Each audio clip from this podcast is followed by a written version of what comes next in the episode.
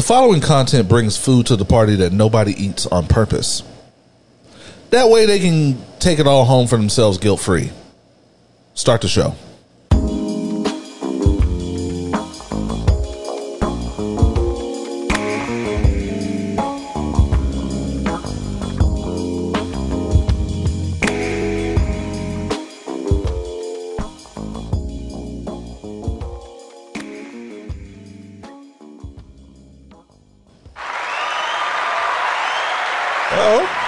Like that, man.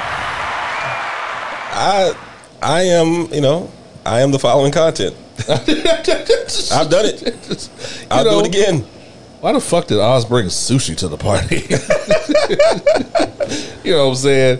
Um, niggas plus information plus alcohol equals opinions. While black, your black ass cheat sheet for the week in foolishness and fuckery. I'm your boy Oz. I'm allergic to heat. I I spent uh, a significant amount of time in the heat yesterday, and I can tell you this: Oh man. uh, I don't need a medical diagnosis to let you know that I am allergic to prolonged exposure to heat. Well, the good thing is you know about you know that about yourself. My goodness. I, I think I have the same allergy. As a matter of fact, we were I was in one of these I was in one of these little groups. You know, shout out to uh Peabody, my man Social P from uh uh Social Complex podcast. I love I love Peabody to death. But his group on Facebook, you can tell that he he wanted to put together people that he knew would give lively discussions because some of the fuckest some of the fuckest of fuck niggas is in there. And they're all these hyper masculine he man woman haters. And I got into it because one of them was like, I was like, they were talking about how men the manly shit that men don't do anymore, talking about cooking outside, talking about grilling outside. I was like, whoever wrote this doesn't live in Texas, Doesn't know what mosquitoes are. doesn't know what mosquitoes are, and just had just has no self preservation about them.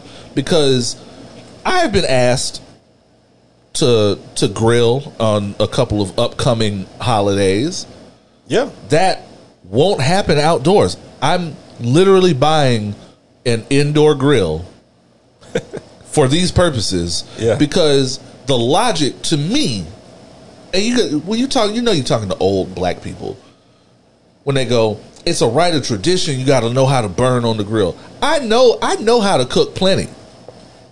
The problem is nobody has explained the logic to me of going outside in 90 plus degree weather and standing in front of fire.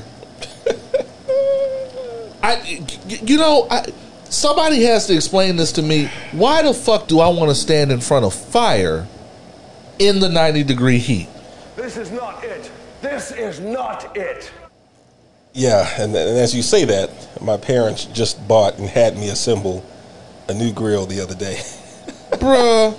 That don't make and then they were like you you just well you know you just gotta you just gotta hang you know you can you know you can be out there for a little bit you know what I'm saying you you probably work in the heat I don't No, I y'all, don't. y'all don't. Y'all don't understand grilling. Like you don't just go back and forth. You got to dedicate yourself to the grill. And half the struggle, and, and mind y'all, half the struggle is is not sweating onto the food. correct So you got to you got to do this balancing act. You got to have a cooling towel. You got to have a dry towel, and, and half the time you just you just dabbing it off so you don't sweat on the food. And it, it's it's you also have to keep your crackhead uncle from trying to take over the grill too early because the crackhead uncle who oh they always think they know yeah who the family doesn't want him touching anything because he's the crackhead uncle. everybody hit their purses when they came through Uncle Mike. Hey, young blood, young blood, hey man, let me go, let me go get up in there, man. I chop shit, man. I used to do that shit all the way back in the day, man. oh you, Yeah, you just hear a bunch of chicks talking about Yeah. where my purse at my- Un- Uncle Mike, I got it, I got it, Uncle Mike. Nah, you got it, you got it, man. See, you gotta, you gotta count seven minutes, then you turn it over, young blood. I'm gonna show you young blood I'm gonna show you I got, I got it, I got it, Uncle Mike. Just, and if you, and I remember one time I stepped away for two minutes to like go get some water. And I came back and Uncle Mike was lifting the lid to the grill, and I was like, Hell "Ah." no. And he was about to start flipping over meat with his bare hands. Hell no. Nah, we got it. We got it. Hey, somebody, somebody, get my Uncle Mike a beer. Hell no. He's he ain't supposed to be drinking because of his parole conditions. But somebody, somebody get Uncle Mike some crown. We ain't gonna say nothing. that nigga. And then and, and he, he he flipping to me with his bare hands. Yeah. Talking about you know I lost all my nerve in Vietnam. He ain't got no fingerprints anymore already because nigga burned them off because of crack. Shit, handling crack pipes with his bare hands. Damn, Uncle Mike. Oh man. Yeah, man, y'all don't understand. See, that's that's that's what we talk about when we talk about the full grill experience. But you niggas just want to be manly for manly's sake. Yo, go ahead catch a heat stroke. It's cool. Yeah, y'all got rooftops and shit. See, that's what that Kevin Samuels Twitter got y'all fucked up. Mm-hmm. I call it Kevin Samuels Yeah. Twitter, basically. And by the time you finish grilling, like you're so you're so tired and you're so sweaty, like you got to take a shower before, you, can eat. Before you can enjoy your food. And everybody else, everybody else, and people start lining up before you're done. And but you know, by the time everyone's sitting down eating, you you grilling like the last couple pieces of meat just for yourself. And you just like caked in sweat and salt, and you're just like, man, I got to take a whole shower before I do anything. Get you a partner that's gonna make sure you have a plate reserved. For you know um or get hey actually get your mama to do it Hey, i'm just saying because hey have your mama look out for you because your mama will make sure you get that good plate That every- you eat. yeah and she gonna keep that shit warm and out of the reach of children Boy, I tell you, shout out to moms, man. Uh, We, we wouldn't. I shout out to moms. We wouldn't know how to do it without y'all. Uh, y'all don't even. Y'all don't even ask for the big piece of chicken. yeah You know, my my mom is all. I mean, and part of it is because my mom is is trying to be healthier now. Um, but she's always straight. She just like, you want something? No, I'm straight. Just make me a salad. I'm straight. They got salad at Chick Fil A, mom. You don't have to do that. I'm straight. Oh, okay, okay. You know. Uh, so yeah. Um, it is episode 142 what you gonna do 142. Um, how was your week, D. Randle? It was all right, man. If y'all can't tell, I'm a little congested. Uh, you know, pollen is kicking up. Yeah, it is. It, it's gotten a little dry since it stopped raining, so there's there's a bunch of shit in the air right now. This is true. It's all good. We out here though. We Rag- out here. Ragweed is a hell of a drug. Ugh, man. And I got I got I forgot what this bush is called in my backyard.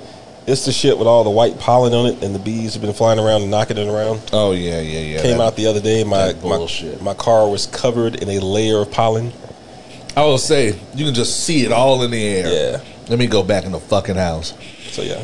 Other than that, I mean, fuck the heat. Yeah, man. I, that's that's kind of how mine is. Um, oh, uh, for as far as my week, nice little update. So, I got a call from Texas Workforce. Let's go. I got a call from Texas Workforce. You know, I, you know, the last time we talked about this, I put in a request for someone to call me. This was like two weeks ago. Oh no, this is like three to, three weeks to a month ago. Oh wow. Um, about my uh, about unemployment, and at this point, they have fucked over unemployment so bad it really doesn't matter. But as long as y'all are calling me, let's talk about it. Um, so they call me. It's like eleven o'clock in the morning, and they asked me what the problem is. I told them uh, you can't get through to talk to anybody, and they take your information. and They never get back to you. And so she took my information. She said, hold. She, uh, she had me hold for two minutes. She comes back and says, someone will call you to finish your paperwork. What? Someone will call you back at some point to finish your paperwork. Ma'am, I'm talking to you. Right, like we're actually talking right now. if you're like you're the help people, you're the like like you're you're the special teams. Why am I even talking to you? This is the same shit they put you through when, when you call. It's just quicker. Texas workforce is trolling. They're trolling the populace. My goodness. They're like that nigga gonna get a job, before this even matters. Which might be the case. I didn't get the I didn't get the the job at the top of my list uh, that I was looking for, uh, but it's a couple other interviews coming up, so we'll see. Um, but yeah, uh, so Texas workforce nine one one is a joke. Um, flowers. That's what we're doing. Flowers. Start off with love, giving flowers to Anna Deshawn, uh, who is um, who's doing an Indiegogo campaign uh, for the Qube. The Qube, spelled Q U B E, uh, is a curated app of music and podcasts produced by Black, Brown, and um, queer and trans POC creatives. Um, it already sounds good to me.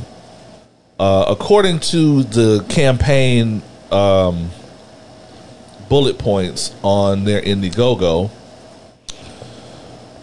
uh, for the past two years, Anna Deshawn and the e- and the E3 radio team have been dreaming, planning, and now executing the development of the Qube.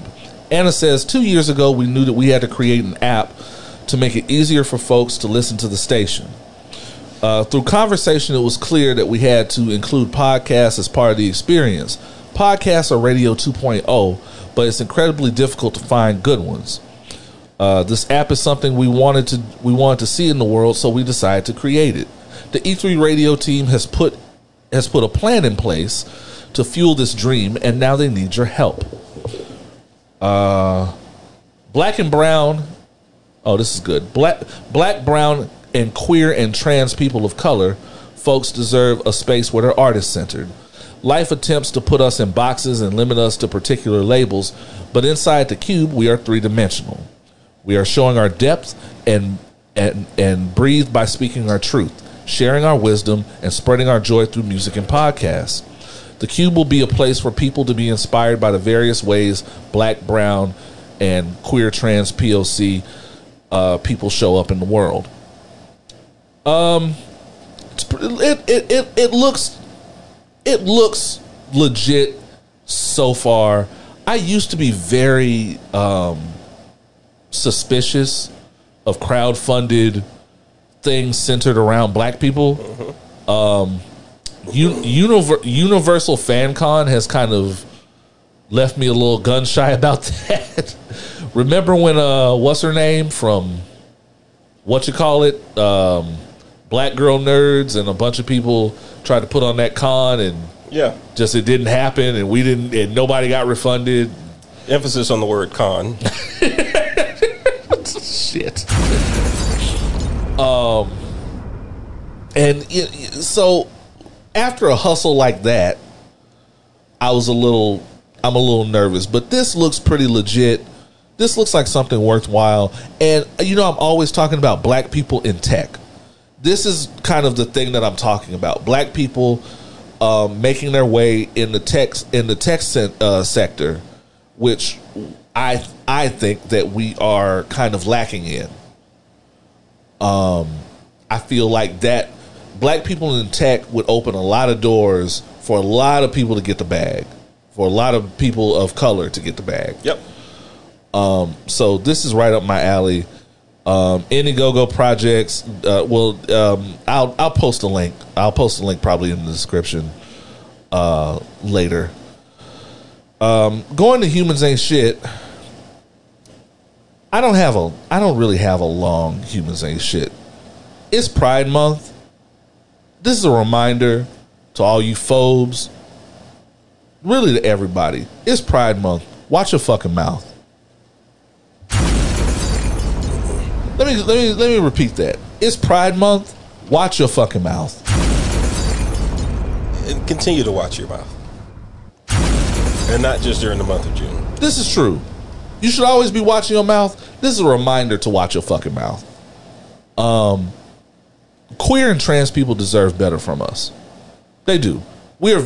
Is I'm talking specifically to the black community. We are lacking in this department. We have been lacking in this department for quite some time, and not to say that there aren't homophobes in other uh, ethnic communities, but I can definitely speak. I can definitely speak for us and say that we are lacking in this department. We are lacking in this department. We are behind. That's why I call it. We are behind. Um, we do not keep the same energy with queer and certainly not trans people. Trans people are dying at an alarming rate, and a lot of y'all are gonna say, "Well, it's not that. Well, that's not a. Well, it's not really those that big a number.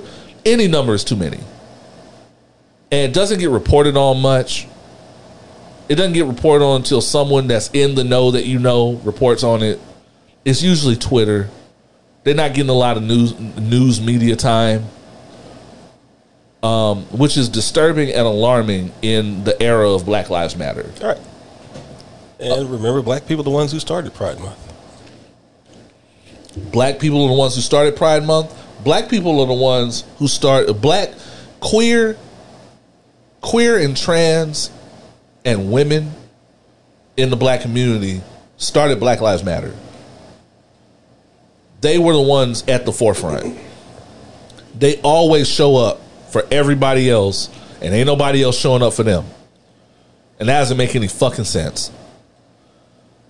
Um, this is what I'm talking about when we say things, when we lay claim to shit like community. Uh-huh. This is what I'm talking about. Yep. Communities look out for each other. Communities have mutual respect. Even if you don't fuck with somebody personally the long way, if they show up, if they show up for you, you just show up for them out of that just natural respect for another human being. And for some reason, we don't seem to have that. Mm-hmm. There's always an agenda. First of all, there is no gay agenda.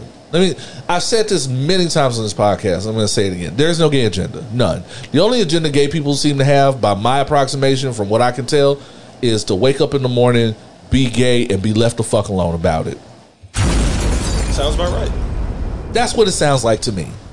And we can't even be bothered to do that. And that's a goddamn shame. No one can make you gay. No one, no one, no one, nothing. And and here's the arrogance of cishet people. Even if they could, what makes you think? I'm talking to the niggas. What makes you think they want you? Exactly. You look, nigga.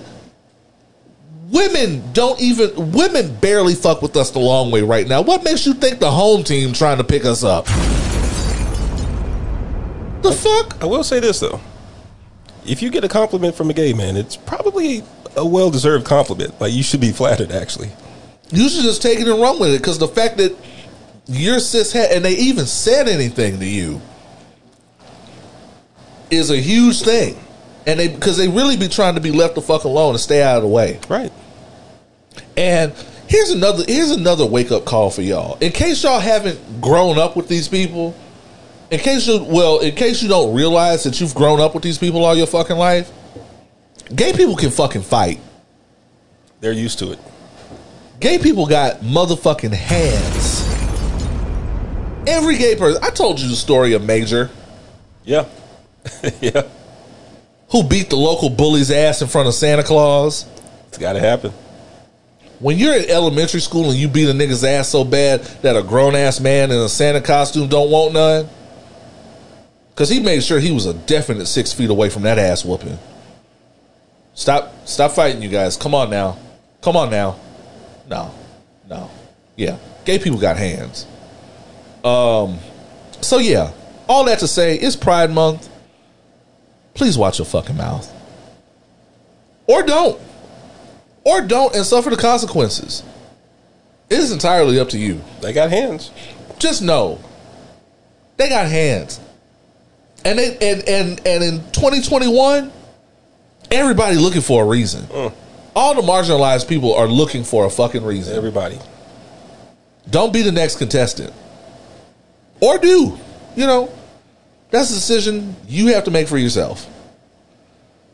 Song of the week. Um, usually I would.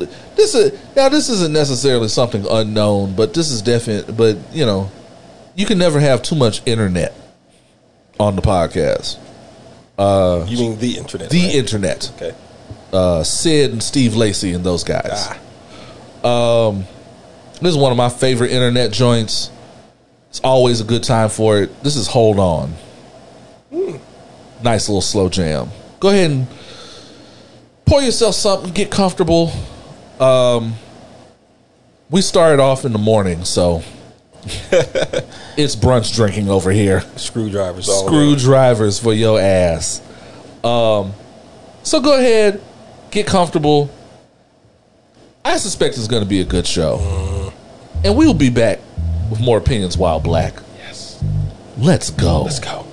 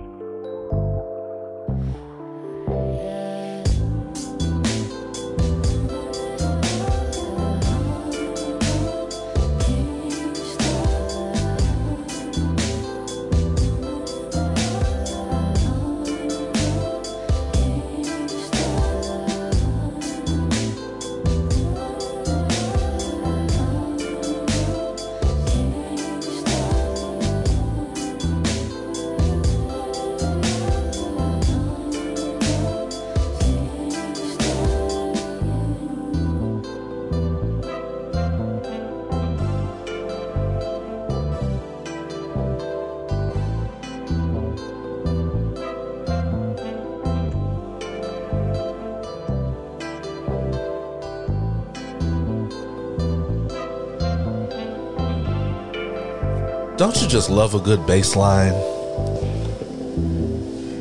That good Rhodes 73 keyboard, man. Y'all gonna appreciate it. The bass line just be going, boy. I just mm, that, that that's that's another joint where you just know what time it is. That's what I'm saying. That's a summer slow jam. That's the kind of shit where you light your citronella candle and risk it on the on the back porch. You know. Just saying. Oh man. And not and not just the and you know this is Texas so not just any citron candle citronella candle you got to get the bucket Yeah.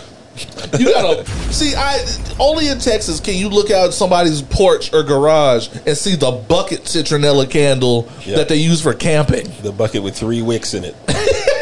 Y'all know what time it is. Um, that was hold on by the internet. Man i i remember when that second album first well not the second album for them i guess it's their third album.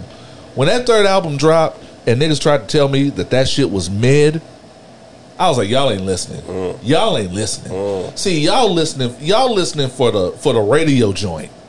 See that's the problem. People got to stop listening for the radio joint. That's washed. Yeah.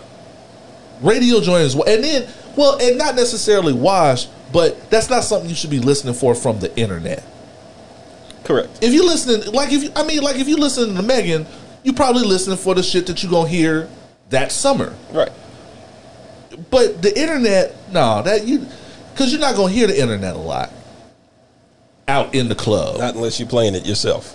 correct you know I, I i you have to look for the for the for the r&b for the for in texas in houston particularly you got to go and look for the places where someone will be djing the r&b mix Yep. shout out to flash gordon parks always good for it Shout out to Marcus Black. shout out to marcus black of the remedy you know what we got i i told you i got to shout out more of my fellow podcasters Yep. Marcus Black is celebrating, or has celebrated in the past week or so, I believe, his four year anniversary of The Remedy. Let's go. Four years of The Remedy. Um, they have moved that program. I think he's back in the studio doing it.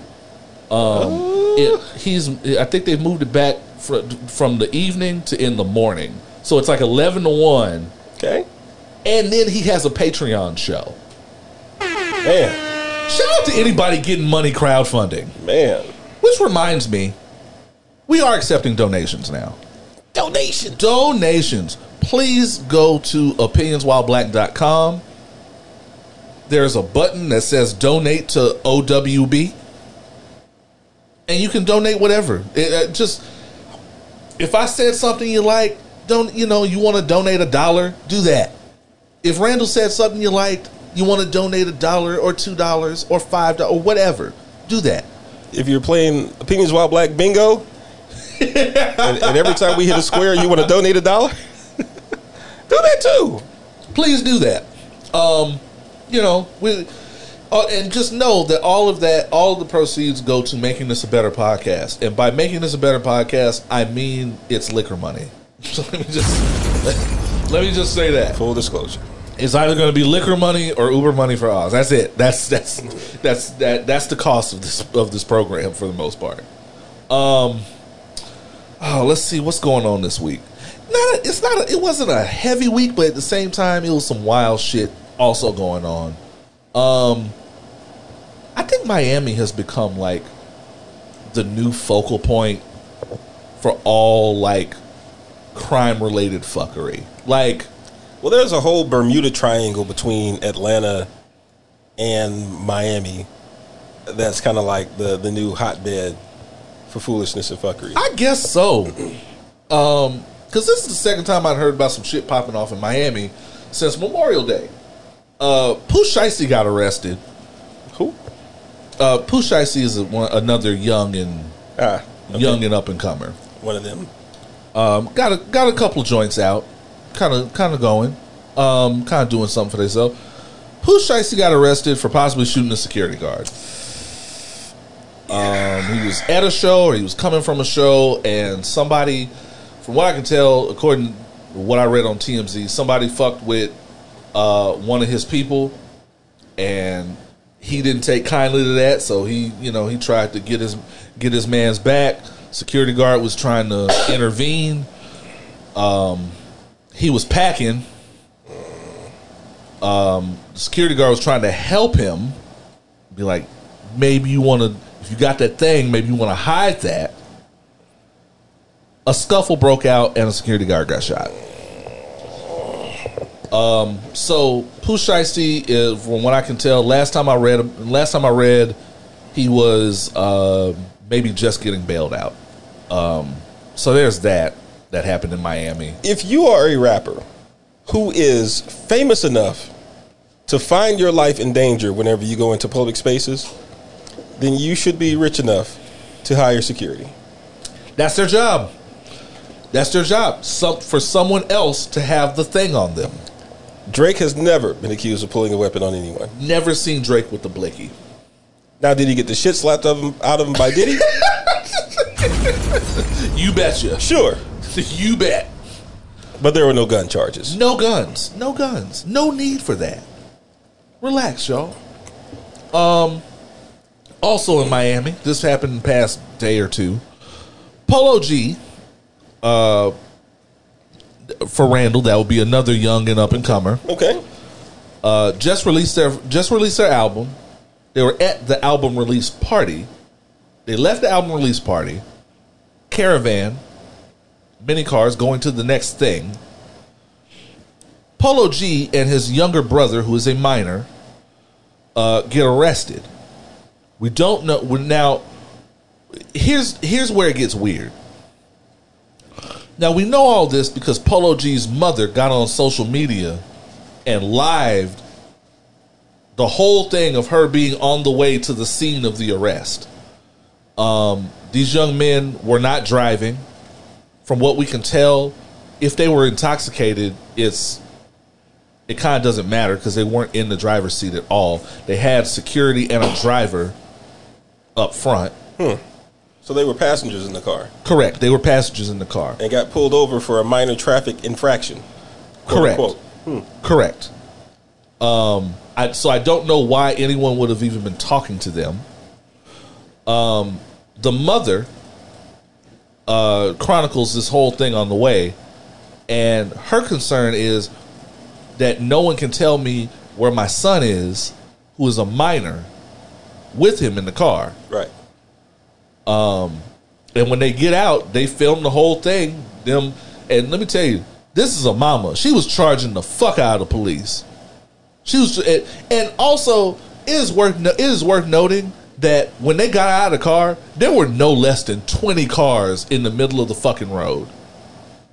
That's- Barricading. that sounds very typical of a minor traffic infraction. to arrest one person with a minor, a driver, and security. Twenty cop cars. I'm not. I'm not understating this at all.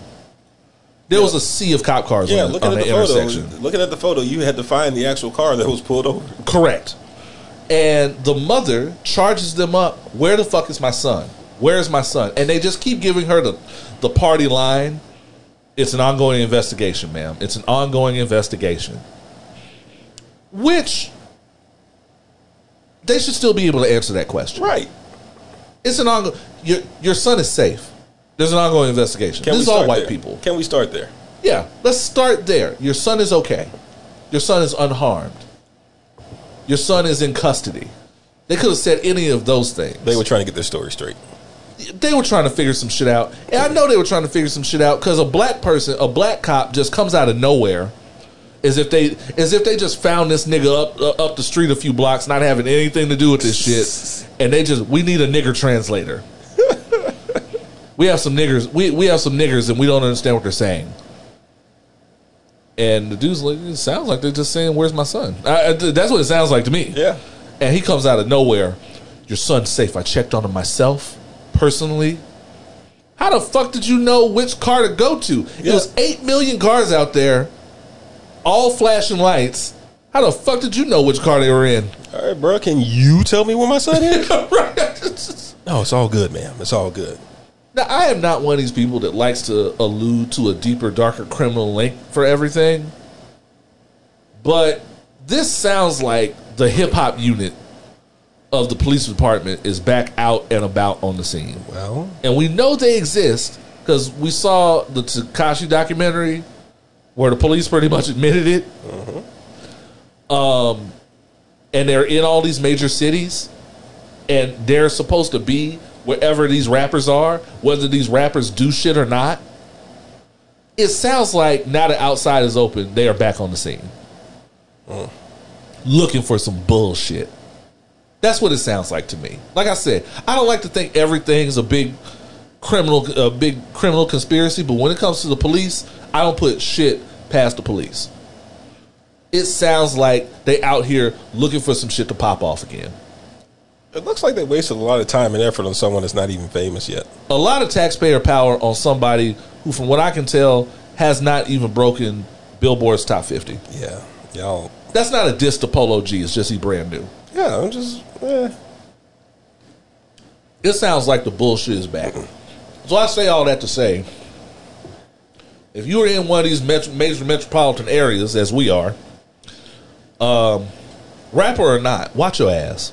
I do want to know why a 16 year old was out there though, but that's neither here nor there. I mean, it was his bro- It was his brother's release party, you know. And if the my th- if the mom's there, Yeah, if she's there. I, I kind of because she was at the party. That like Oh, they okay. were they were all going from one thing to the next thing. gotcha. Okay. And the mom is relative. She looked relatively young. Oh yeah. So I yeah, if the mom's there, I believe you know you you want, Yeah. if you can have your family at the big thing, Gotcha. I want my family there. Right. That makes sense. Um, so just rapper or not, y'all, watch your ass. Watch your ass. They out here. They looking for a reason. they know everybody looking for a reason to turn up. So they looking for a reason to make these quotas. Yeah. And, and what they're gonna tell you. I want to go ahead and put the. I, this is. I did not put this in the rundown. Oh. Um, we get one every week.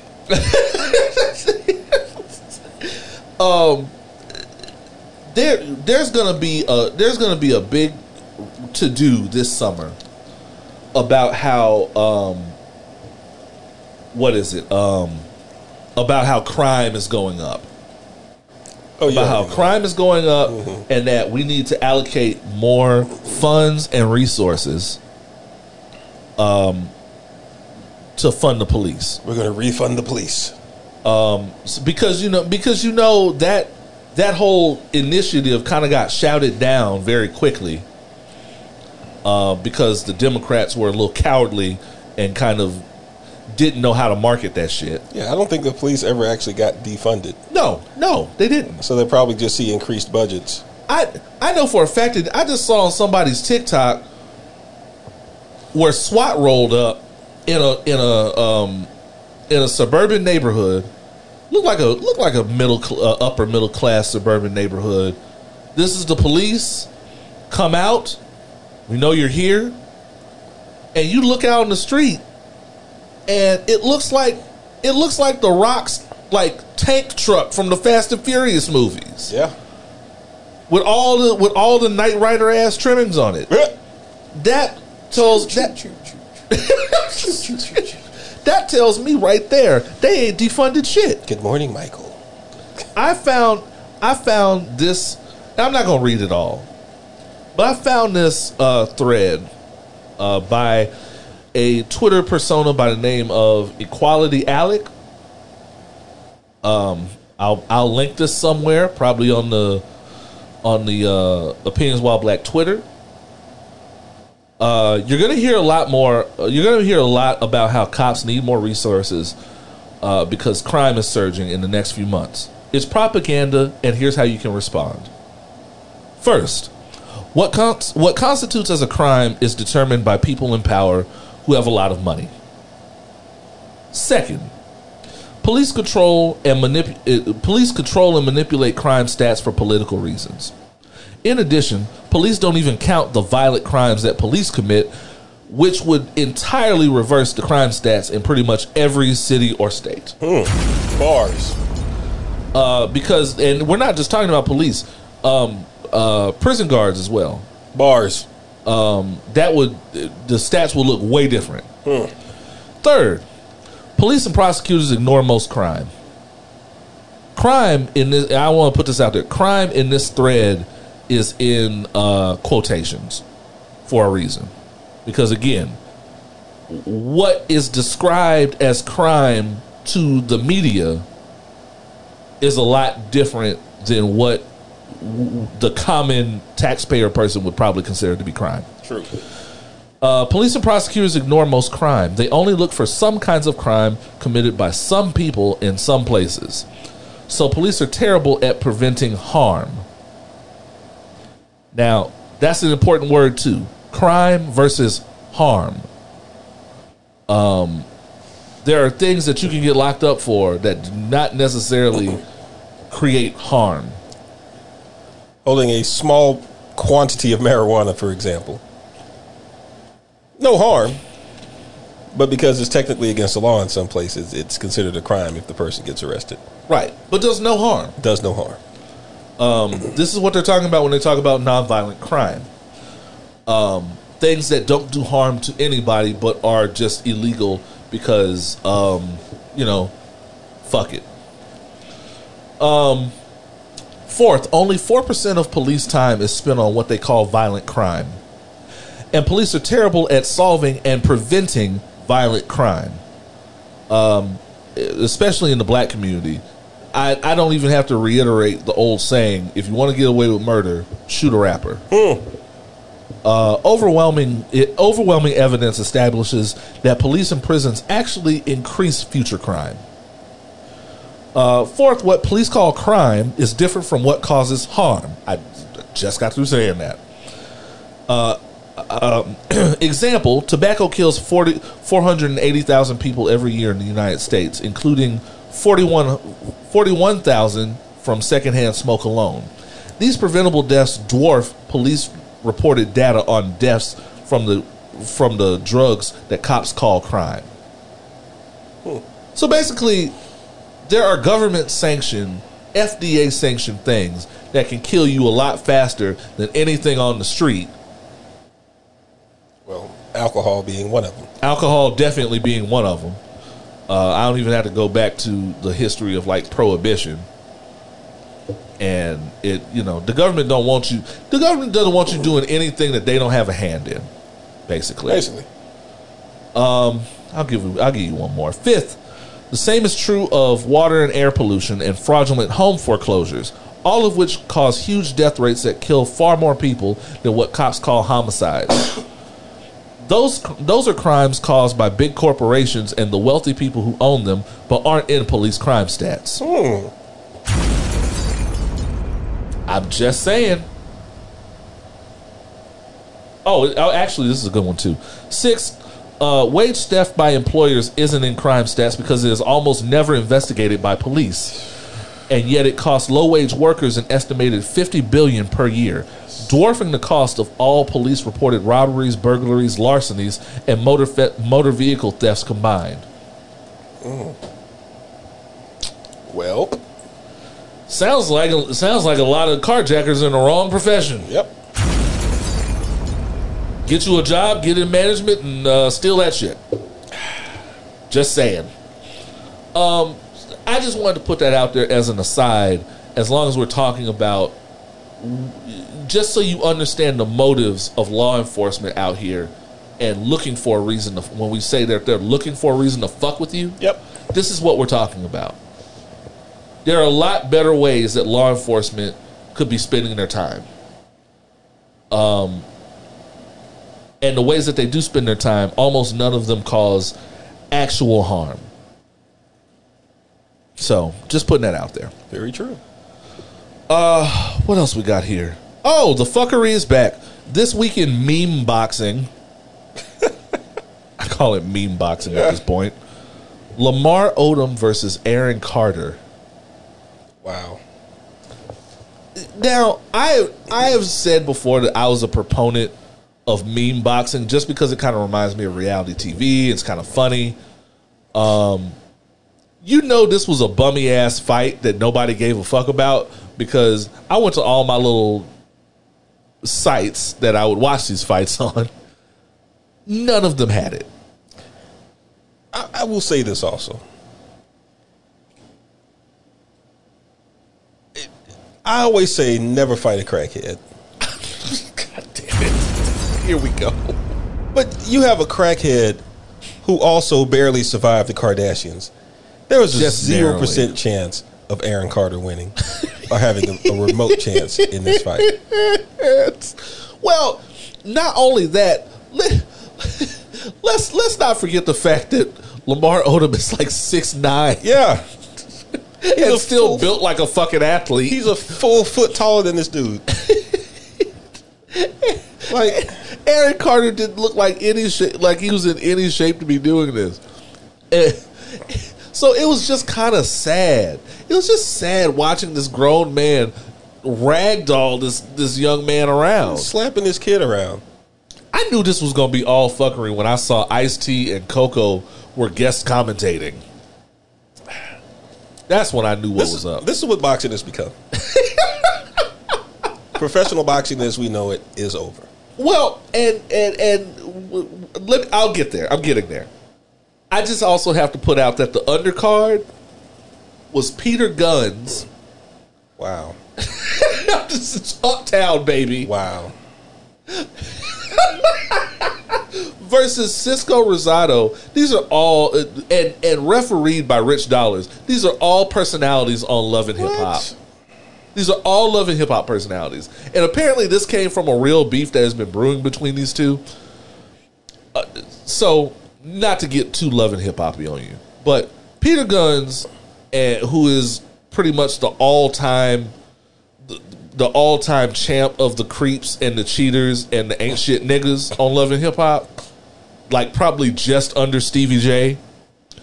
Um, it's funny that he's hosting cheaters. He's hosting cheaters. Did you see? did- I don't know if I mentioned this on this podcast.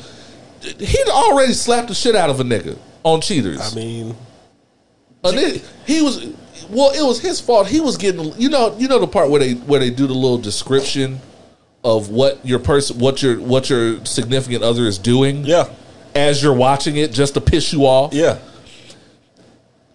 Peter has not mastered the art of tact with this. You know, Joey Greco always used to have be very Alex Trebek about Yeah. it.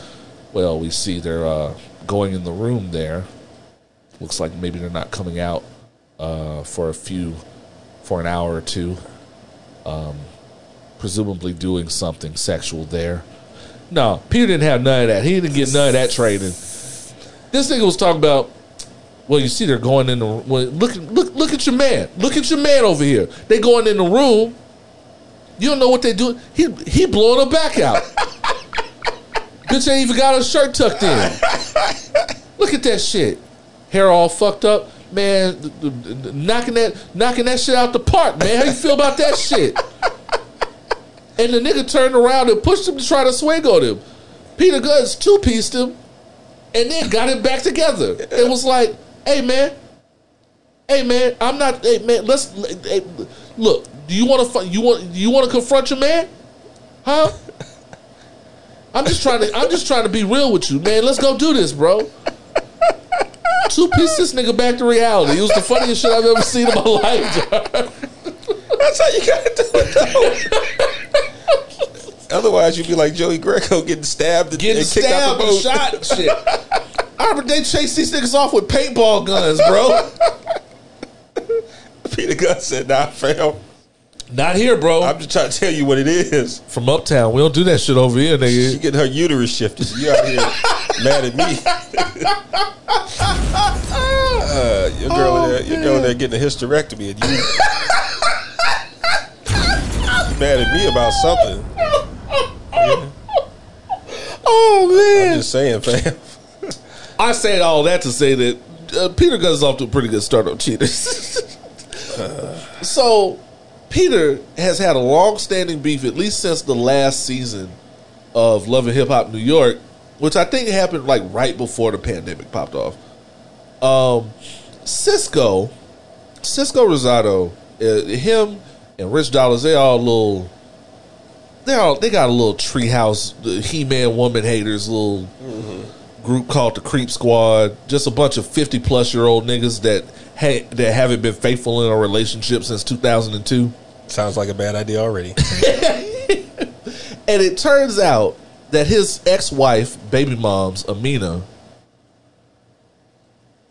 apparently she was spending the she was spending the night at Cisco's house one night. And now he had some kind of explanation about it. It was a Super Bowl party. She was drunk. Uh, he didn't want her to drive. The fact that if you know anything about love and hip hop, you know this nigga none of this holds water. Um, this nigga, this nigga will lie. This nigga will lie. To quote my father, this nigga will lie fast as you can skin a cat. And none of this held up, and they have had beef about this ever since, and rightfully so. I get it. It it's not the story; it's who the story is coming from. yeah.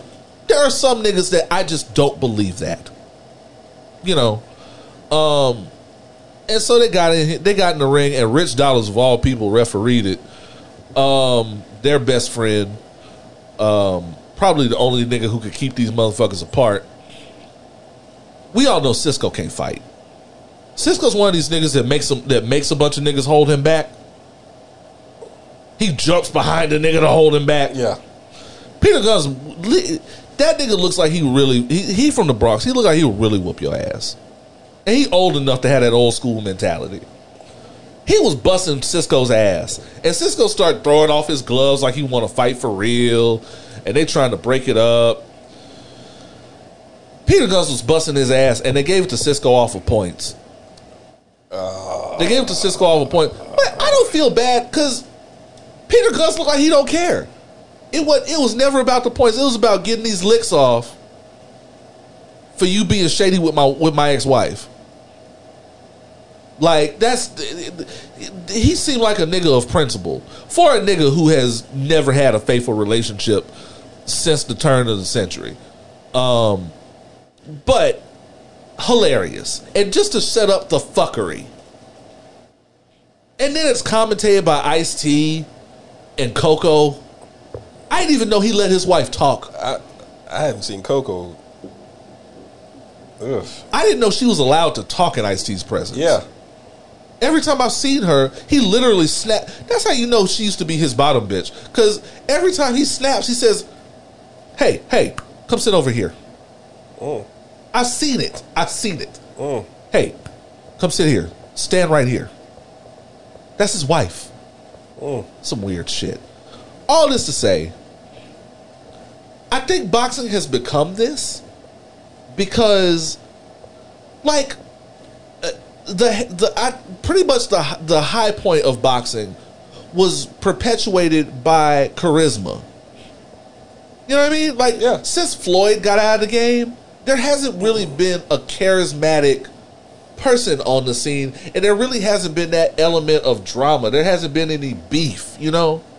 There's, I mean, even go if you go back as far as like um, you know Ali, and then you move forward to Sugar Ray, Marvin Hagler, Right. Um, you know Mike Tyson in the '90s, and Roy Jones. You know, you, you always had at least charismatic characters and and, and charismatic matchups. Like even even though Lennox Lewis was boring as shit, Correct. his his matchups were always exciting. Even a mid ass boxer like Prince Naseem My God, was interesting to watch because you just wanted to see someone knock him the fuck out. a fucking troll. Yeah. And and boxing boxing is really missing that nowadays. Once once the the Klitschko's started kind of running the heavyweight division, it was just Yep. like, yeah.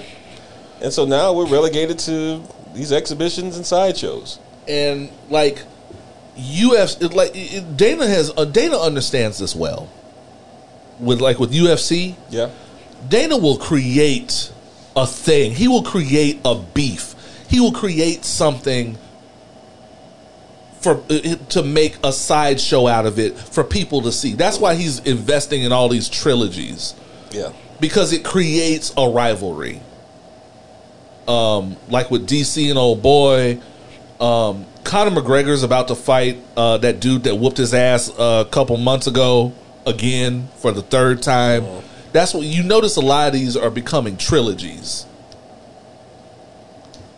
and I think and, and I, I because again, when you fight somebody three times in a row, that's going to create a rivalry. Yeah. Even um, last night, um, we're recording this uh, Sunday, but Saturday night, Israel Adesanya, uh, Adesanya, the, the the style bender, Yeah. him and that dude, Marvin uh, uh, uh, Marvin Vettori, don't like each other at all. He doesn't fuck with the style bender the long way. I don't see how anybody, uh, and I, as much as I like him, I don't see how anybody fucks with him the long way because he be he trolls the fuck out of you at every turn. Every turn. This nigga walks in the ring and mimes himself writing you in the death note. What the fuck?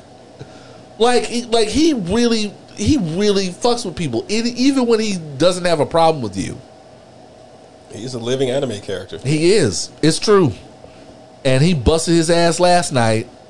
And at the end, when he was trying to tackle him, it was la- it was like three seconds left in the match. He grabs his ass and smacks him on the ass. Mm. Like the ref, like the ref was trying to figure out if he was tapping out or not. He starts falling asleep while he's trying to get him in a hold. Man, and boxing doesn't have that anymore. Nope. Boxing doesn't have a Floyd. Boxing doesn't have anybody that's going to act the ass. And you know, you know, and so when you don't have that that spirited shit that happens outside of the ring, and anybody to perpetuate that, it gets boring, and it get and and and the the only real fans are the people that are just fan have decided that they are fans of the technical boxing, and you know, it, it, nobody really wants to watch the fight with them. Nobody wants to watch that old ESPN ass boxing. you know, it, it, I, nothing against them. Shout out to shout out to my man Jeff Cash. Jeff is a technical. I love UFC. Jeff loves UFC. he is a technical fighting nigga. yeah. I will never forget when Idris Elba had his first kickboxing match, uh, and Jeff broke it down moment for moment. We weren't expecting Idris Elba to be like a technical wizard on this Right. shit, you know. But you know, shout. So, but yeah, shout out to my man. You, and I guess every sports needs needs those. But if that's the only part of the fandom to get people excited, you're not going to have a lot of excitement. Oh. So what do you do? You go get people like these YouTube losers like Logan Paul and Jake Paul because at this time, in the time of Black Lives Matter, in the time of white people must be stopped, who what is more what do people want more than to see a cocky, arrogant white boy riding on white privilege get his ass whooped? Yep. Which is why everybody was so let down by the Floyd fight. You know, Showtime was handing out refunds for that shit. Well, that was because some people didn't see two thirds of the, the card. You mean they didn't? they- You mean they weren't paying attention to Ocho Cinco's technical No. work? and you know how it is nowadays, man. Once an event starts, if, if your shit ain't playing right, nah, give me that refund. Get the fuck out of here. Give me that Correct. refund. Correct. First 10 seconds, give me that refund. UFC had to get that shit together last summer. Oh mm-hmm. boy, and they because they they they they want they wanted you to subscribe to their streaming shit, Nope. And then you have to pay for the fight. Nope. No, no, fuck that. Um, so yeah, I think boxing is looking for a way to get its charisma back. And they thought these little exhibitions would be cute, and they didn't count on them being as popular as they are for the wrong reasons. So, you know, boxing's just kind of kind of trying to find its way in the new era, in the social media era, which, you know, UFC and MMA have definitely capitalized on quite a bit. Um, so we'll see. I don't know. Not holding my breath. Nor am I. Um, plenty of new content. New content out. Um, Culture 3, finally. Amigos? Migos. Mama! I will say, I w- a- as somebody who maybe wasn't a fan of the Migos originally, Offset! Who was not a fan and going forward has found himself listening to people that kind of were born of the Migos, who kind of were born of the Migos mumble rap era. Bad. Um, I was I like Culture Three. It was interesting. Bando.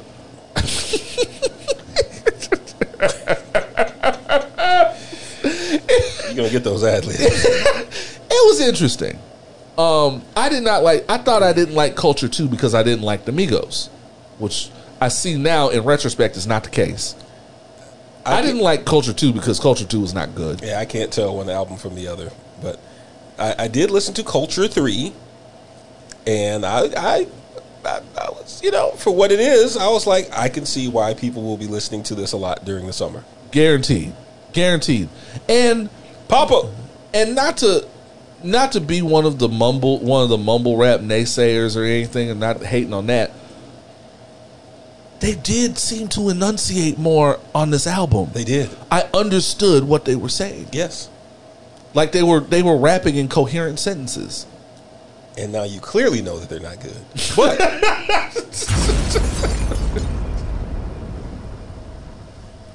But it'll still get it'll still get some It'll get it some done. movement. Yeah, I agree. I agree. It'll get it done. It's good. It, it's good outside music. It's good outside music. Now that we're approaching the post pandemic era, we understand what outside music means. Correct. Yes. People trying to get out there. People trying Yes. to make it happen. You're gonna hear these records played a lot. Yes. Uh, Drake cleaned them up on that one joint, Yeah. He took up over half the song. So he had plenty of time to clean all three of them up. Yeah. Um, Um. let's see what else. New Megan. Thot Shit. Whole album? No, no. Song? Okay. Single. Okay. Um. Uh, album coming soon. Why can't she talk about something different? Man, if y'all don't get the fuck out of my face with that bullshit, fam. And somebody said it on uh on on Twitter. They were like, "Y'all don't tell Pooh Shiesty to stop talking about killing niggas. y'all don't tell Pooh Shiesty to stop t- talking about killing niggas, and you don't tell Future to uh go go detox off of syrup." Kanye been Kanye been rapping about Molly since 2008. The fuck are you talking about? Future still stalking his exes in every song. Telling him to switch up. Nothing. You know, I, there and again, there's a lot of unfair things that that go towards women, especially seemingly Megan. Yeah. As a matter of fact, not for nothing. Been a lot of shootings lately. Been a lot of uh, rappers shooting and getting shot. I noticed nobody asked for Boosie's X-rays because they didn't believe he really got shot. They also didn't care. Uh, they probably also didn't care. I'm just saying, it's a it's a number of rappers that have either shot or gotten shot, and nobody was questioning whether or not it was real. It's niggas out here still think Megan didn't really get shot. It was an album rollout, and what kind of bitch shoot herself in both feet for an album rollout? What the fuck? That y'all don't y'all weird. I tell you, I I, I, I not to beat a dead horse. I blame Kevin Samuels for Like all this literally, shit. all she has to do is show her ass. Fam. And that video, she certainly did. That was a that like. I thought we were. I I, I thought we were watching actual flicks. You talking about that shit? yeah. She definitely did. Like it was a nurse outfit with the ass out. That was that was some wild shit. Like I I I thought we were I thought we were watching all that ass thirteen. Real niggas know. Let me investigate. But Thot shit goes, man. Like I fuck with it. I mean, I'm looking at this video and it looks like at the beginning it's a commentary about women in the workplace, perhaps. That that could be a thing. As a relatively conservatively dressed young woman at a desk That yes, also who does not appear true. to be pleased with her job, and there's an old decrepit white man with an with an old school green screen monitor. I was gonna say that Apple IIe Yeah, looks like the office is shutting down for the evening. he's eating Cheetos. Hmm. Okay, he's watching. Ah, He's watching a Megan video. he's watching a Megan video, as most old white men are prone to do, I, I mean, whilst eating Cheetos. while eating Cheetos. Yeah, he not worried he gonna get Cheetos on his pants. I mean, I'm just, just saying. I, I mean, you know, I'd be a little worried.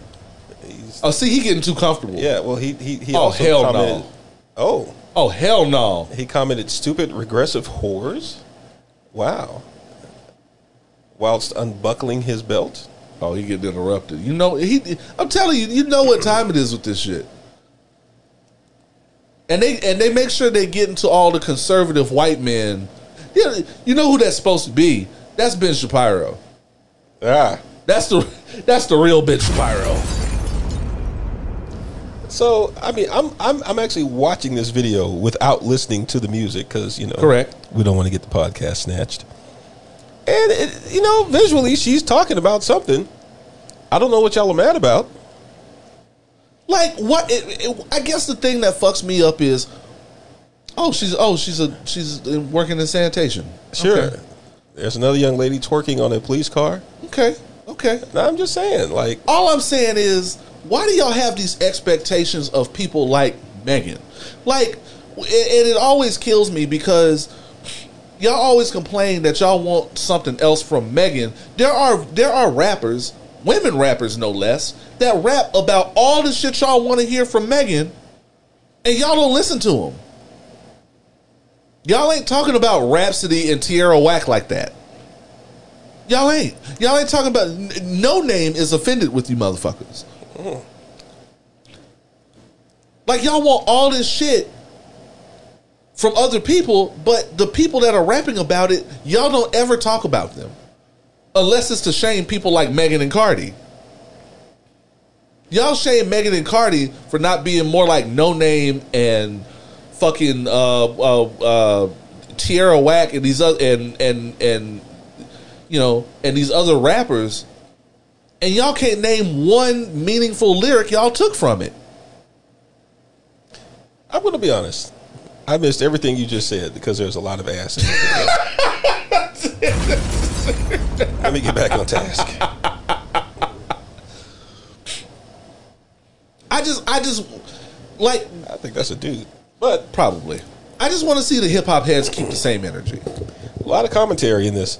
And I mean, you can you can use sex to sell. You can also use sex to to tell a story. I mean, this is obviously this video is obviously a rebuttal against conservative values and then trying to demean women. And it's just like you know what, regardless of what you think, there's just going to be more ass in your face. And to be honest with you, if they started talking about all that deep shit, y'all would drag the fuck out of them. Yeah, Y'all gatekeeper asses, y'all would say they don't really know about the oh the, oh they got ghostwriters, oh they got a good team. Y'all y'all wouldn't take it seriously. but I bet you if they made something like um, something Epsteinish, where it was uh, you know promoting fucking with little boys, y'all be like, that motherfucker spitting. I, li- listen, Hmm. listen. First of all, um, uh, this and I always say this. This is why I don't take the hip hop head seriously because so much shit went off during their era that they don't that they pretend didn't happen and that they never take accountability for. I don't want to hear what y'all got to say about women talking about twerking ass hmm. and flipping the culture that y'all created for them. They're only they're only capitalizing on the lane that y'all the only lane y'all gave them to work in. Yep. Y'all ain't looking because one, this is what y'all want from them, except they're rapping. If they weren't rapping, y'all would love this shit. Right. The whole era of the video model. If this was Melyssa Ford doing this shit, y'all be sitting there beating y'all dicks to King Magazine. Wow. But she's rapping, so now it's a problem. When the strippers, even the movement where the strippers start trying to rap, they're trying to get out of that lane. They're they're trying to get out of that lane or use that lane that y'all put them in against y'all. That's why y'all hate it. Melyssa Ford. Shout out to Melyssa Ford, man. Gang gang. She ain't got a brain in her head, but she's still so fine. Don't need one. Don't need one. It's fine. Um, it, so I don't have a problem with this at all. As a matter of fact, I think this video is fucking amazing. Again, watching it on mute. I get I get what's happening here. you know. So yeah, I, y'all can back the fuck off of Megan, um, as far as I'm concerned. Also, gang gang Houston, Yep. we motherfucking out here. Oh, also, uh, Actually, was it shot? what? Are those Houston buildings in the background? I don't. I maybe That looks like that looks like downtown. Man, That might be downtown. look at y'all. I think that's downtown. That might be like East downtown. Wow. Okay, that's definitely a dude though. Uh, yeah, that's a dude though. That's that's a dude. Um. Okay. So I, but yeah, I just you know, so Houston, Houston gang gang. And on a side note, since I was talking about UFC earlier, uh, shout out to Houston, to Houston born and raised uh, Megan Murphy for winning her for winning her fight last night. Hands. Gang, motherfucking gang. She going, she going for the crown. Mama. She going for the crown. I'm ready to see it. Go. I'm ready to see her in. Uh, I think they're in the same weight class. Yeah, yeah. I'm ready to see her in Nunes. Burr. Also, we got new French Montana. French. The song is titled "Fuck with Me, Get a Bag." I wonder what it's about. That now, without playing it, because uh, some of the streaming services are haters. Um, I can say this: French knows when it's time for outside. As a matter of fact, we know it's time for outside when French comes up with some new shit. Fuck with me, get a bag. Huh? Bitch, don't block your blessing. Huh? I already know that's going to be a hashtag. That's going to be a meme all across Twitter this summer. I, I know it.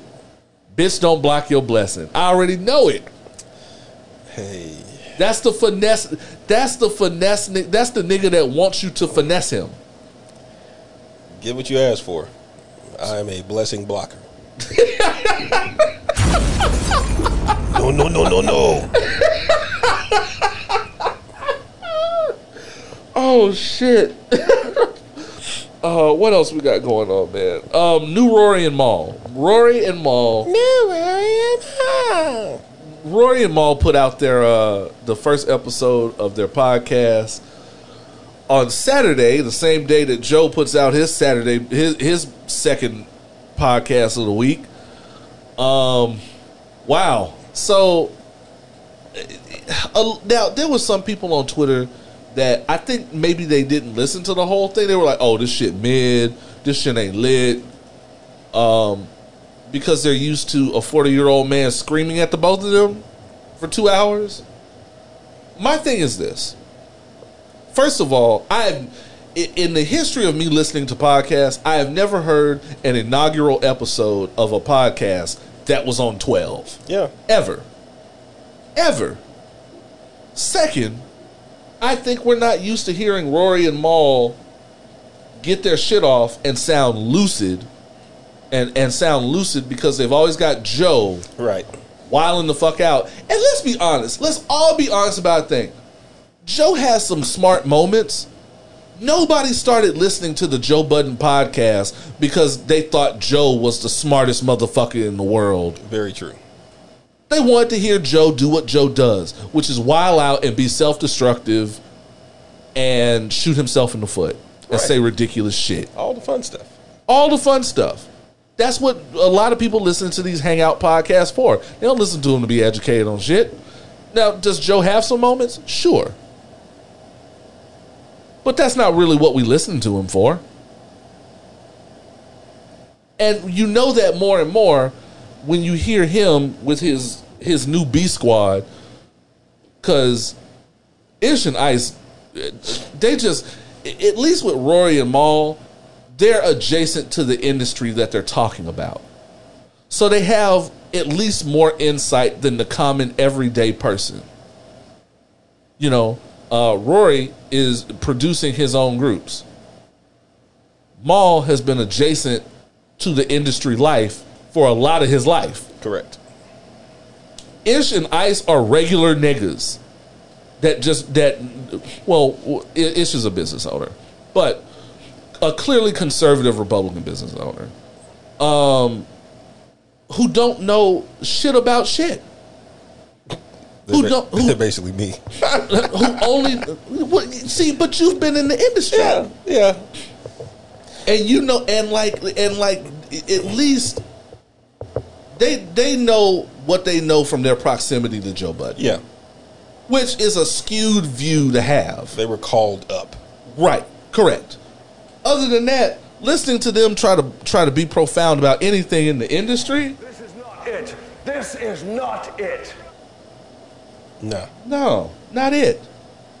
And I and also you have to listen to Rory and Mal to the end of the episode because they make it very clear that this is just a kind of update to let y'all know we're still here. Yep. Uh, we're we're we're definitely working on our own content.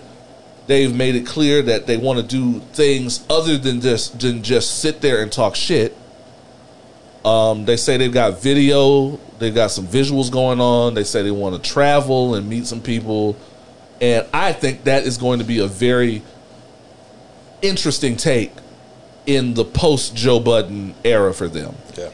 where we really get to see them stretch out and we get to see their personalities aside from disagreeing with Joe's ridiculous shit. You know, Yeah. so I think people just have to hold on. And again, I've never I've never heard of a first episode of anybody's podcast. I was like, "Damn, I'm going to be back next week. That shit lit, bro." Yeah. So you give it some time. Um, I support it. I th- I think it was fine. I I could probably listen to them long term just from what I heard. We'll see. So there's a we'll see on it. Um, you know, shout out to KD for securing that bag for them. Um, I guess that's a good place to take a break. All right. Uh, we'll take a break. We'll be back with more foolishness and fuckery. You are listening to Sober Conversation with the least sober team in podcasting. That is no more true than it is now. yes. I am there. Uh, pour up.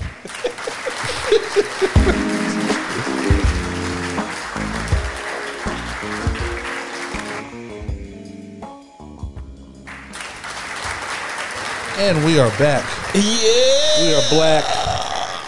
We are opinionated. I am lit. Screwdriver. Screwdrivers.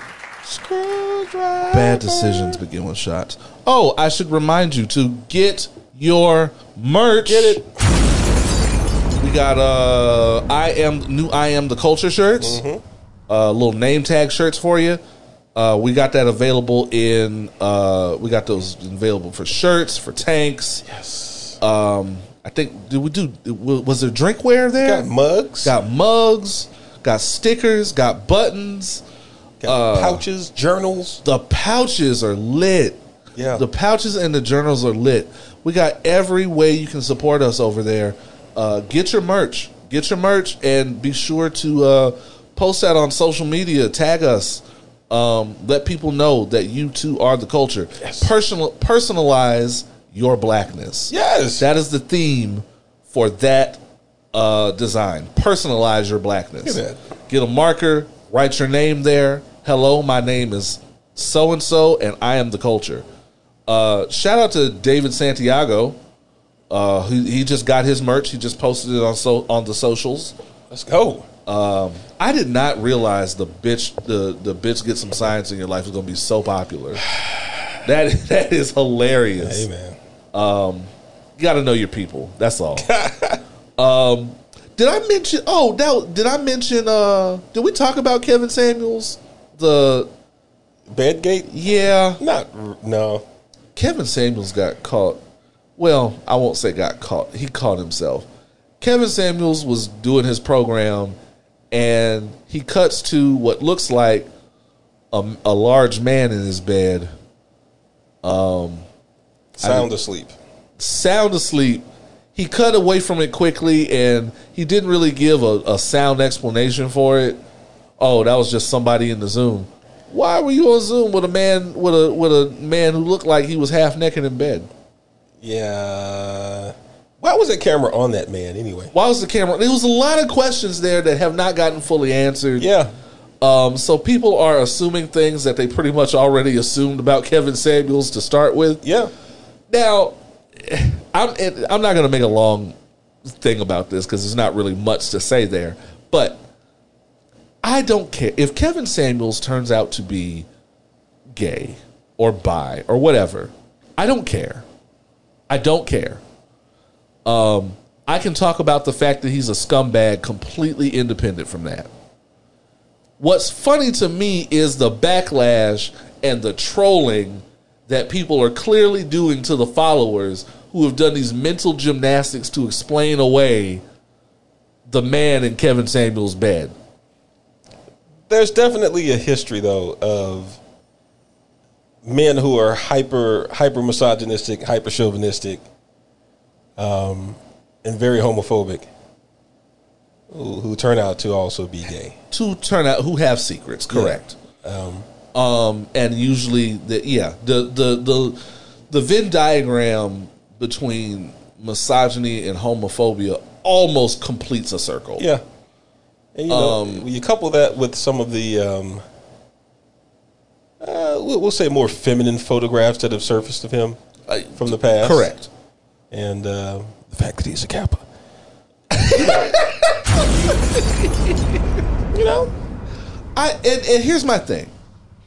I'm not as and and and you know Kevin Samuels thinks what he thinks, but he's like 52. I expect a 52 year old nigga uh, to have these uh, to have these old school uh, chauvinistic he man woman hater thoughts in his head.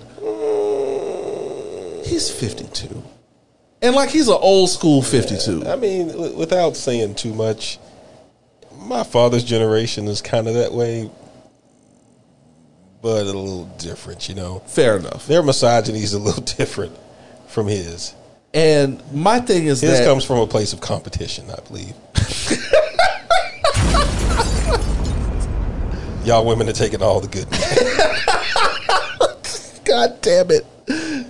So my but no, seriously, my thing is that I just think it's hilarious that the fuck nigga coalition is doing all these mental gymnastics to defend him. It's like, oh, you guys are being homophobic. They're not being homophobic. They're just trolling y'all because if this was anybody else, y'all would be acting hella homophobic about it. Yep. So it's one of these things where it's no fun when the rabbit has the gun. You know, so it, it's just nice to see the tables turned a little bit. Also, I no, I won't I won't go too far into the question of his sexuality. If he is what he is, I think that makes his advice twice as ridiculous as it's been. Um, that makes and and that kind of makes his disciples and loyal subjects twice as ridiculous for following it.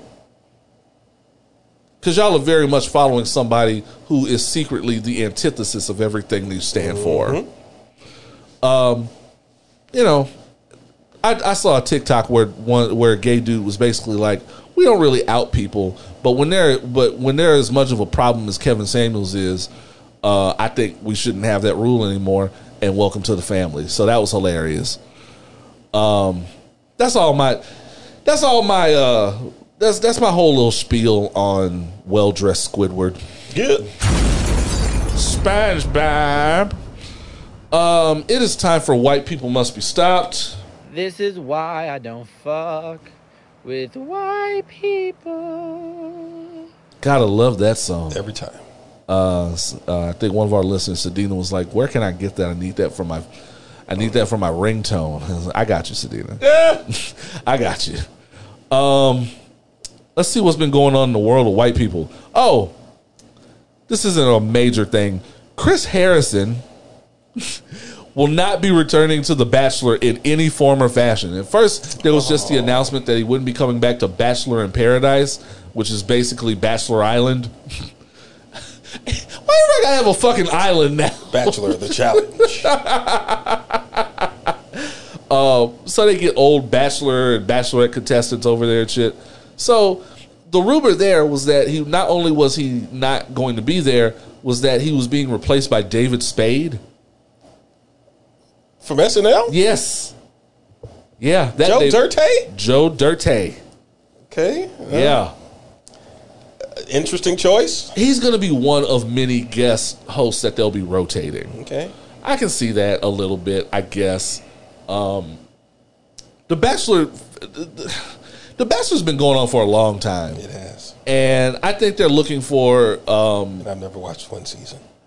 I literally only watched probably the last three or four episodes of the Matt James season. Um, apparently that nigga that nigga that nigga really is getting back with that racist white bitch. Why not? He really is. I, I, I wow, and he's making and he's really trying to make that beard a thing. Light skinned niggas. He glued that shit on, bro. Yeah. I niggas who don't wear socks are weird. Anyway, um, Chris Harrison is not returning to The Bachelor at all. He's gone from the franchise. The funny thing about this is that apparently they had to give him this ridiculous like twenty five million dollar payout or something, so he wouldn't tell all the shit that he knows. Oh, well, Because he because when you've been with The Bachelor from the beginning, you know where all the bodies are buried. I'll take it. But you know what? That makes sense. Because if Ryan Seacrest, I don't know if he's is Ryan Seacrest still doing American Idol? No idea. Okay. Is American Idol still doing American Idol? Yes. Okay. Yes. It- way different people. I think the only person that's still there is Randy. Oh, I thought Randy. Di- Damn, I thought Randy died. My bad. Sir. Sorry, that's that's gonna be a no for me, dog. no, I really, I really thought Randy. I really thought Randy was dead, man. Oh. Damn. No, bro. R.I.P. Randy Jackson Johnson. oh, Jackson. Jackson. Jackson. Oh man. my bad, man. I didn't mean to. I but that's like if Ryan Seacrest stopped doing American Idol. Yeah. I'm assuming he's still doing American Idol. Um, Ryan Seacrest ain't never met a bag he turned down. Um, but like, and so when you've been with it from the beginning, from day one, you know where the bodies are buried. I know this because remember when when American Idol started and it was Ryan Seacrest and that other dude, and that other dude just mysteriously disappeared the next season Sure. it was a it was a it was a short, less charismatic, less Ryan Seacrest looking, dark haired dude. Zac Efron. No.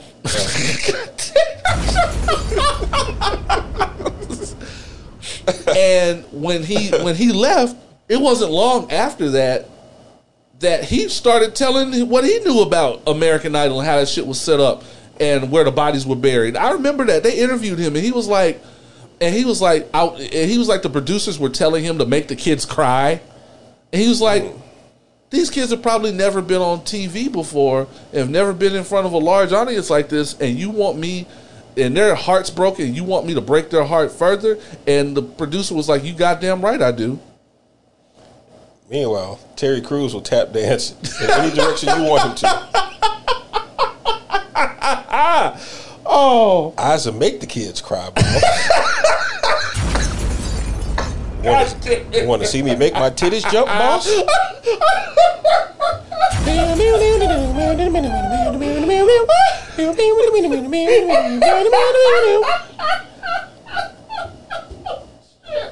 oh shit! I too am a victim, boss. Oh shit! Oh my god, I'm too drunk for this shit. Harvey Weinstein, grab my balls. Oh, no. Too far. Oh man. Too far. Well, you know, and speaking of that, Chris Harrison, when he had to negotiate his exit from The Bachelor, he he got the same dude that negotiated Gabrielle Union's little payout from America's Got Talent when they tried to when they tried to get her fucked up on that racist shit. Yeah. So we know he got the maximum bag allotted. Hey, get what you got to get. You know, everybody don't get the Gabrielle Union exit special. Uh, it costs a lot. It costs a lot for me to go back home and do nothing but uh, uh, eat my husband's ass. Yep. Well, hmm. I'm just saying. Wow. Okay. Uh, what else is going on? Jeffrey Toobin is coming back from suspension um, on CNN. She really does admit to eating that nigga's ass. She Like, did. She like- did. That's that, that. Look, look. That's what they do. That's what they do in they in their bedroom, man. You know, um, I, I, I got nothing for you. I, I don't know what to tell you. I just Jeffrey Toobin. Jeffrey Toobin is back from suspension. Um, for those of you who don't remember, uh, back when everybody was zooming the news, uh, Jeffrey Toobin got caught up masturbating on camera and got suspended for it. That is Amazing. What's amazing to me is that masturbating on camera is just a suspendable offense when you're white. I was gonna say, yeah. Because I'm telling you right now, if Don Lemon was beating his dick on CNN, he'd be the fuck out of here. Well, that's because Don Lemon is gay. Masturbation is only bad when you're gay. It's true. When you're, I mean, and then only gay, punishable. and, and then gay and black, they gotta get, they'd have to get him the fuck out of there. Uh, what kills me about the, I, again, just, just suspension. That's wild. Sure. I see CNN desperate. That's what it is. Well, Trump's not in office, so, So they don't have a lot to talk about. they need something to talk about. You know, I check in on. I check. I don't, I don't remember the last time I even watched CNN. You know, they had to they had to come down on uh, Chris Cuomo for advising his brother on how to handle allegations. You know, Bruh, like is that CNN's doing it wrong. like is that newsworthy? I mean, CNN's doing it wrong. Because if it was me executive producing over there, I'd give them a whole segment. Cuomo and Cuomo. Yeah, Those are two motherfuckers that when you have when you have one and you know if you have one, you got the other, I'd I'd give them a solid 15 minute segment to get their shit off at the top of the block. can Get I, y'all shit off and just argue, bro. I would be like Don Lemon. Can we go back to the pre woke Don Lemon? Just go back to the sellout Don Lemon, just just for like four years, and make the shit interesting again. Didn't Woke Don Lemon getting a little Well, it doesn't work. Again, these things don't work outside of the age of Trump. Yeah. Because woke Don Lemon getting a little full of himself. Yeah, he, you know, He getting he kind of on he he he he's starting to smell himself a little hard. Uh, Uh, that's not what we really signed up for. We glad you saw the light, but that's not Yeah. really entertainment. I need him to be need him to be misinformed and problematic again. You know, okay, maybe not misinformed, but I do want him to start some shit though. it's so much more fun. though. Start some shit. I mean, really start some shit. Like that's what's been missing from the woke Don Lemon. If you gonna be out here, you see Anderson don't care. True. Start some shit with these motherfuckers. Get tough with these niggas, man. Like I remember, I remember when MSNBC used to be on it. Chris Matthews, Lawrence O'Donnell, they took no shit. They were woke a little bit, but they didn't take any shit. They don't have an enemy though. And they don't have an enemy, except maybe black people. Shout out to Melissa Harris Perry. I, it's ne- I, I check in on MSNBC. It's never sat right with me how they did Melissa Harris Perry and Alex Wagner. Never. It's like one day they just decided we're just going to get all the color out of MSNBC. And just make Rachel Maddow the, the spokesperson for this shit again. Rachel Maddow, Ronan Farrow. Diversity met. Ronan Farrow. he was on the documentary, on the Woody Allen documentary. Yeah, Yeah, I forgot he sold I, I forgot he sold that whole story out for a bag. yeah. Um so yeah, Jeffrey Toobin coming back from beating his dick on camera. You said coming back. God damn it. I'm 13. it's a little out there. Um, I guess people have done worse. Who was the dude that that had hookers? The bald dude with the hookers. I know you know who I'm talking about. On CNN? And he was on CNN for a minute. Eliot Spitzer. Oh. Eliot Spitzer had whole holes in his house. I mean, and got his job and not only not only got the fuck out got a got a primetime CNN spot. That was Eliot Spitzer. Show was. And he was on his shit too. I See, mean- we got to get them kind of motherfuckers back. This is why th- again, we know cancel culture isn't really a thing, but the people that they've gotten the fuck this is why we got to get some of these loony motherfuckers on the left side back. That's how I feel. We do. We need to get some of these motherfuckers back to counteract the fuckery on the right. You know what I'm saying? Eliot Spitzer was also governor, though. He was a governor. That's he was true. a governor, yeah. I mean, do hookers really affect your job performance, though? Not according to William Jefferson Clinton. Not according to the legend William Jefferson Clinton. I mean, I'm just saying. I'm just saying. We still haven't gotten a proper explanation for why he was in them pictures with Jeffrey Epstein. With a chick, with a chick that looks like Stephanie from Full House. nope. I'm gonna keep my comment to myself. oh shit! Moving on. Yeah, I had something I was gonna say, but it, yeah, Greg Abbott was fucking. He'd been fucking up left and right in the land of white people oh. fucking up. Uh, he just signed the 1836 Project into law. Um, for those of you who don't know, the 1836 Project is a movement um, on the part of Texas legislation to implement "quote unquote" more patriotic education about Texas, uh, which means that they won't be discussing slavery. what's different from what they do now? I mean, because they talk about Juneteenth, because Juneteenth is a thing down here in Texas. Yeah, so much like everybody else who took Texas history in seventh grade, I don't remember any bars Oh, yeah, about yeah. slavery or Juneteenth or anything like that. You're correct. There was probably a single paragraph that was like, "Oh, by the way, there was some slavery shit. That shit was over in June 19, Yeah. 1836." All right, we good though. You're correct. So- You're correct.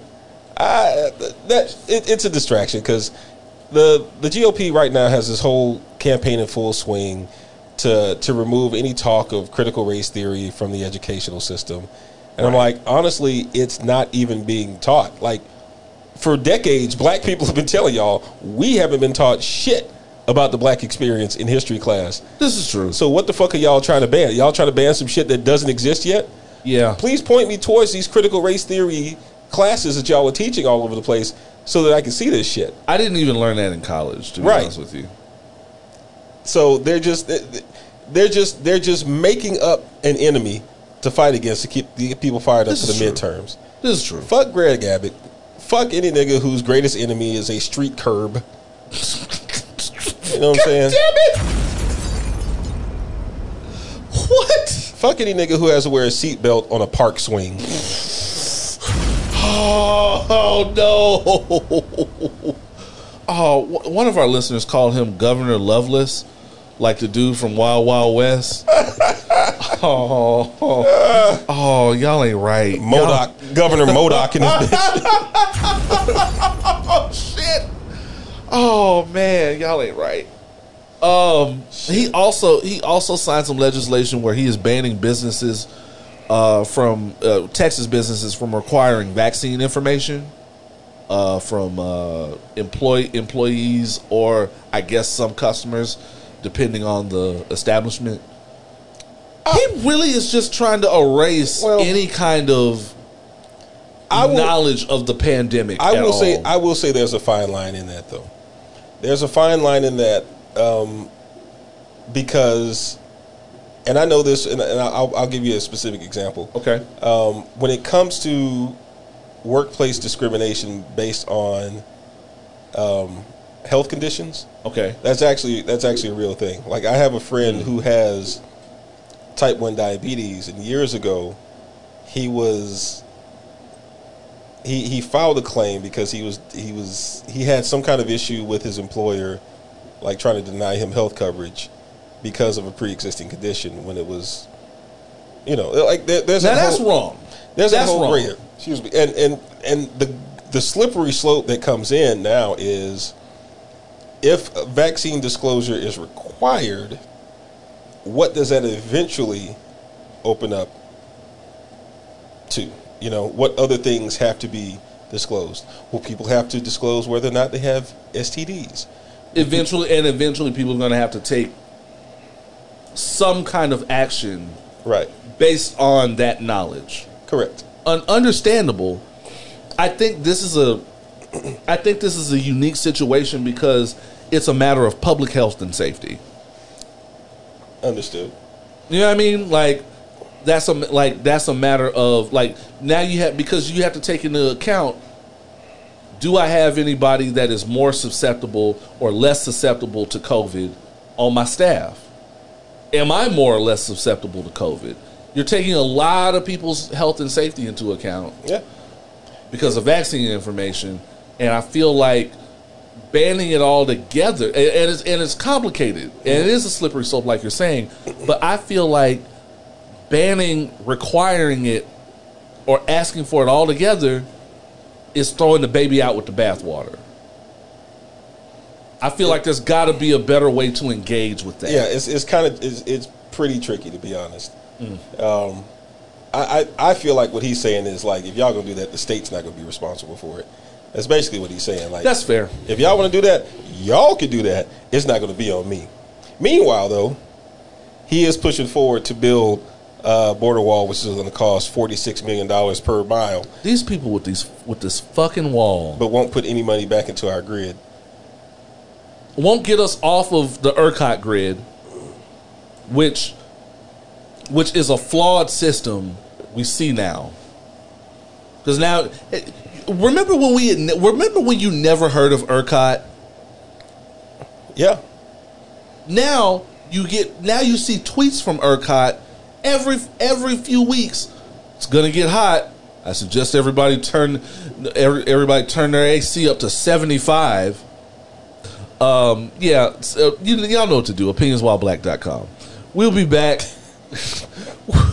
with your listener letters in the top three STFUs. this is Houston's most savage podcast. It probably becoming the most prob- problematic too. Pour up.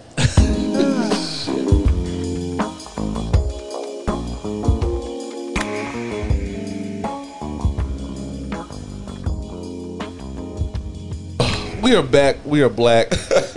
we are opinionated, and we are. If, if we didn't have the password to this shit, we'd be canceled by oh now. Oh man, This is why. This is this is what it's like when we drink in third in the third. You know, and I didn't even do our shout. Shout out to the new listeners, man. What the fuck are y'all doing here? I, better question. What the fuck are y'all still doing here? Um, shout out to the new listeners. Shout out to the old listeners. Shout out to the day one listeners.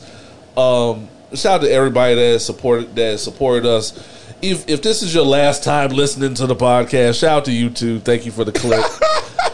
Oh man, If What my, the Gre- if my Greg Abbott snaps pushed him over the edge. Oh, we ain't right. It is it is time for the listener letters. Um I do have I do have one uh that I want to uh jump in the mailbag for. Wanted to double check on Instagram. Very rarely do we get mailbag shit on Instagram. Um every time see this is what gets me fucked up. Every time I go to the last Oh, well, we did People's Critic. Oh, what up, Tim? Funny thing is, we covered this. Did Kevin Samuels have a man in his bed, and was it a high value man? oh, good one. I like that. We should ask him that. We did. We did touch on this. Now, is it a high value man? We don't know. We don't know. But we do. One thing we do know is that Kevin Samuels is definitely into what they call bears, which is uh, big hairy niggas that are bigger than you. Um, so that makes Kevin Samuels what a power bottom. Yes, bitch. I always wondered about that. If he was, would he be a top or a bottom? Probably a bottom. He's a Kappa, so I'm- maybe. I am not qualified to speak. I Yeah. just, Most Kappas I know are power bottoms. man. Shout out to Billy Sorrells. Um, we had another one that I'm looking for. Um, I wanted, to, I I- you know, I wanted to. Oh, that was what it was. Um, DJ Macedonia from uh, what is it? Uh, B sides, both sides of the surface. He wanted to. He wanted to shout us out. Why? He wanted to shout us out. Oh, here it is.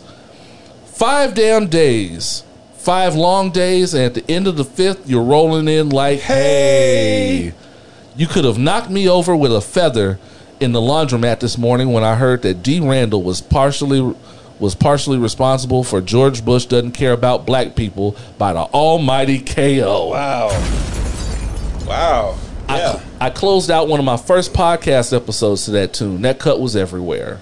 Yeah, yeah. That was that was a that was an interesting time. Uh, I think I've talked about it before. It was uh, one of the first songs to truly go viral. This is pre Twitter, pre Facebook, pre most social media. Yep.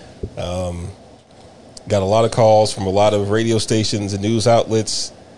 Um, we were awarded the Stupid Fucking Niggers Awards by some racist site that eventually got taken down. That was a distinct honor. Breitbart. no, it was no, it was just literally somebody's blog. Ah, I got you. the the the the best the, one of the most interesting things that came out of it was like I I had my personal phone number out there as the contact because I, I wasn't scared, and I got a call. It was like at eleven o'clock in the morning on a weekday. I was at work, and I got a call. You know, I answered like I normally do. I was like, "Hey, this is Damien," and the, the guy sounded like a young guy. He he kind of stuttered a little bit. He was like, "Oh, uh, oh, uh, I was looking for." um, KO? I was like, yeah, this is Damien from KO.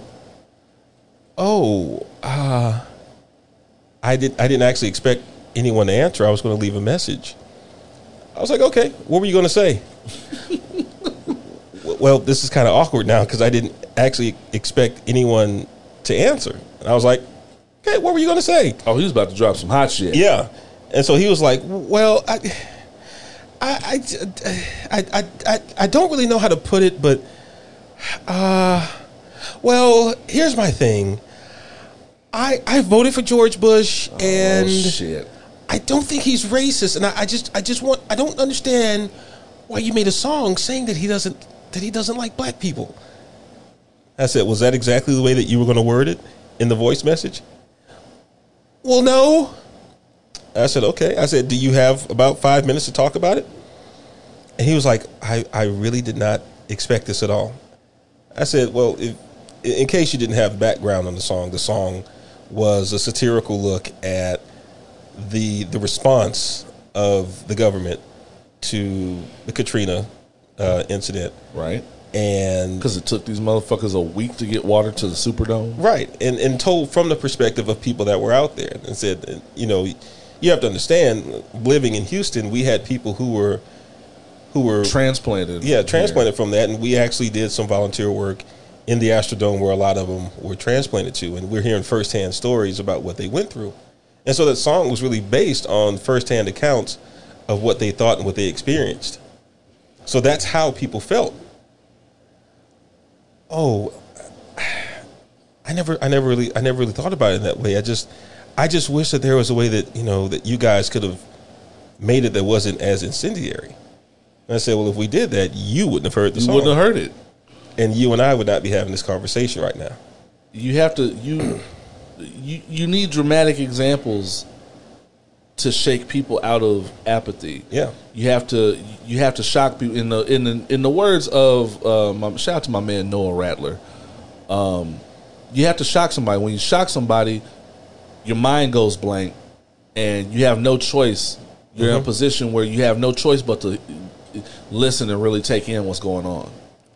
And the way that conversation ended, though, was pretty cool. Because he goes, he says, "Well, you know, thank you for." He said, "Thank you for actually taking the time to talk to me about it." It's, he says, "It's just kind of weird that that people are actually willing to talk about things." Correct. And you know, I just reiterated to him. I said, "If I, I said I, I do believe that most of us have more in common than than we think we do, and a lot of times it just takes an open ended conversation to to realize that."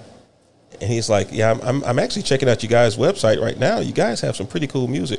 And he actually bought some stuff Well, shit. at the end of that conversation.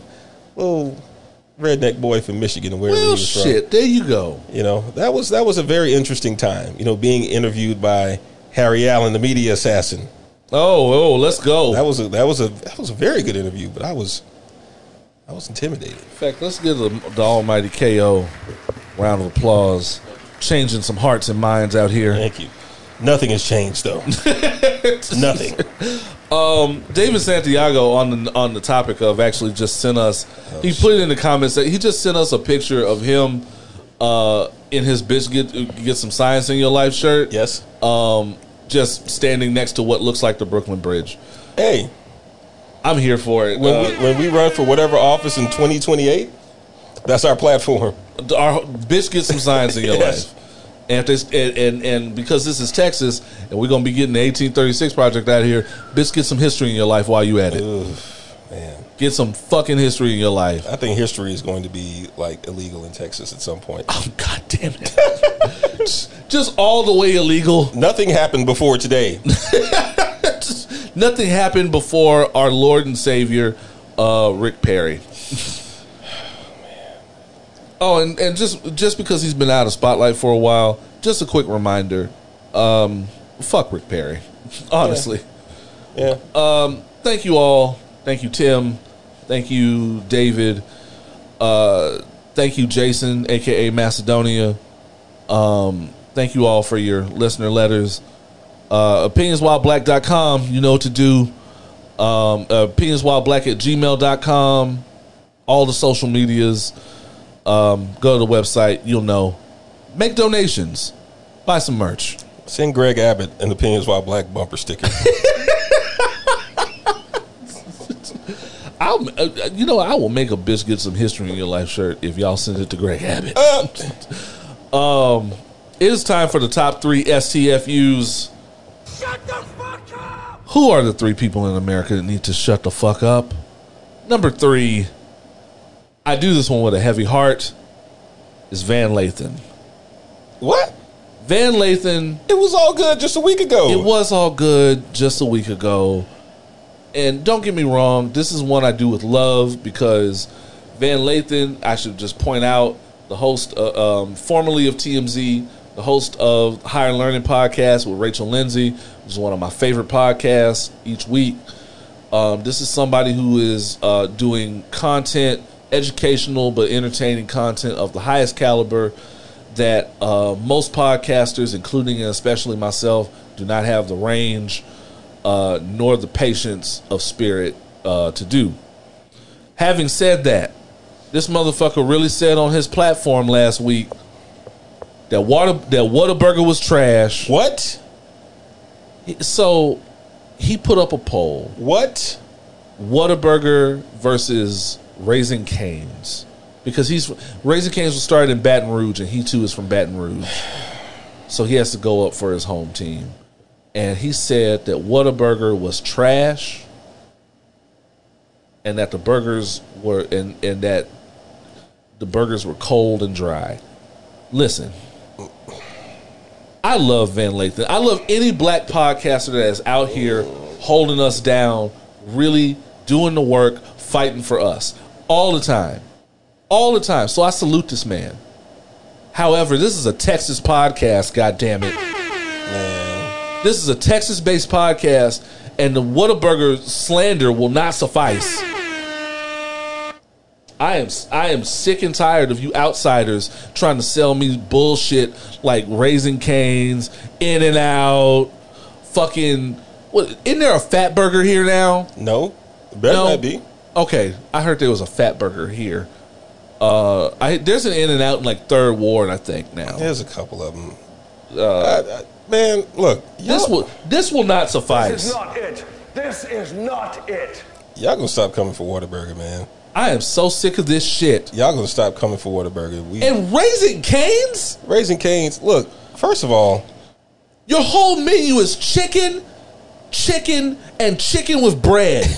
chicken strips. This is not it. This is not it. The only time I go to Raising Canes is when the line at Chick Fil A is too long. Then they got what? Oh, oh, well, we give you we give your dogs doggy treats. Them doggy treats probably taste like shit uh, too. Shit, it's the same shit as your goddamn chicken strips. Y'all got chicken, chicken strips, and chicken strips with bread. What the fuck? It ain't even Texas toast. no, they got they got coleslaw though. Let, let- let me explain something to you. KFC found out the hard way. When coleslaw is sold as a serious, orderable side, Coleslaw is a garnish. you have gone astray. coleslaw is a garnish. At best, That's the name of this best, episode too, because At best, it's a salad dressing delivery system. hit it with something. Yeah, at best, what the fuck? I could have understood. I could, and then all I'm, I'm sick of all you know all these outside burgers trying to break in to the burger game in Texas. First of all, most of y'all burgers, when they get to Texas, are immediately considered sliders. Yes. Let's start there. Second, Raising Cane's fries Worst. immediately exit them from the conversation. How you mess up crinkle fries? Y'all don't season them shits. Joints cold. Bruh, at least Five Guys seasons their fries. I mean, quite heavily. Let's. And they give you way too many of them. they just start. They just start shoving fries in the bag, bro. they just start shoving them shits in the bag. But at least they season the Like motherfuckers. they, like they trying to get rid of fries at Five Guys. Bruh, they, they man, they trying to get rid of high blood pressure niggas. That's what they trying to do. Let me tell you something. And five guys at least gets to be a part of the conversation. Them motherfuckers, and then there was some big, and, and what puts them in the conversation is them some big sloppy burgers. Yeah. some big sloppy. I call three napkin burgers. You got to eat them within the first five minutes. That's a fact. That's a fact. They don't age well. Maybe because they come from real meat. Hmm. Looking at you, McDonald's. I'm just saying. I'm just saying it's a lot. Now, now, if y'all want to have the chicken sandwich wars or whatever, that's y'all business. And even then, raising canes, it really chicken even, strips between bread. like y'all don't even like y'all. It, it, the, if y'all want to have the chicken sandwich wars or the chicken wars, that's a different thing. But when we talking about a real burger, a real holding in your damn two hands burger, we talking about Whataburger here in Texas, motherfucker. Y'all gonna stop coming for us. Y'all gonna quit that shit. That shit gonna come to an end. And I'm looking at you too, Shake Shack. Y'all done got a little comfortable too. With your slider looking ass burgers. Eggo waffles bigger than the motherfuckers. What the fuck is wrong with Shake Shack? Got the. I knew Shake Shack was bullshit when I ordered chili cheese fries, and they handed me a basket of fries. One of them little salad dressing cups Yep. of cheese. Yep. And another one of chili. Yeah. And some wooden popsicle stick with two prongs in it that I'm supposed to spread this shit on with. In Texas, No, when you order chili cheese fries, if I see the fries, You don't have enough. you don't have you've gone astray and you've and, and, and you fucked me out of my three dollars and fifty cents. At least Fuddruckers has it right. Fuddruckers will just let you pump that shit to your heart's delight. Yes, we may lead the nation in obesity and hypertension, but god damn it, we gonna have more chili and cheese and fries. Don't even don't even try it with Texas, where food is a fucking tourist attraction. It may be the only tourist attraction. So I love you, Van Lathan, and keep doing the good work you're doing out here. The community, the community needs you. The black media community needs you. We all need you. But in the, when it comes to food, stay out of Texas, bro. Don't even do it.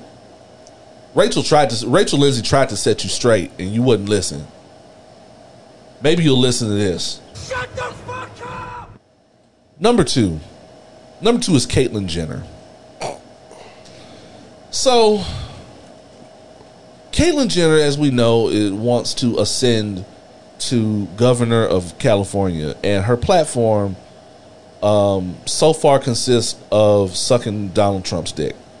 Um, how how does she want to do that?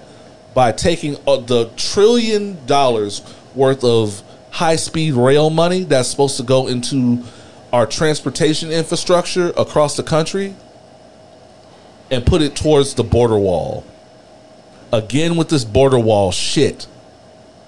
I am sick of this shit. So First of all, quit. If y'all build a border wall, they just gonna build a higher ladder. People that want to get into this motherfucker are going to get into this a motherfucker, higher ladder or a deeper tunnel. or a fucking catapult, one way or the other.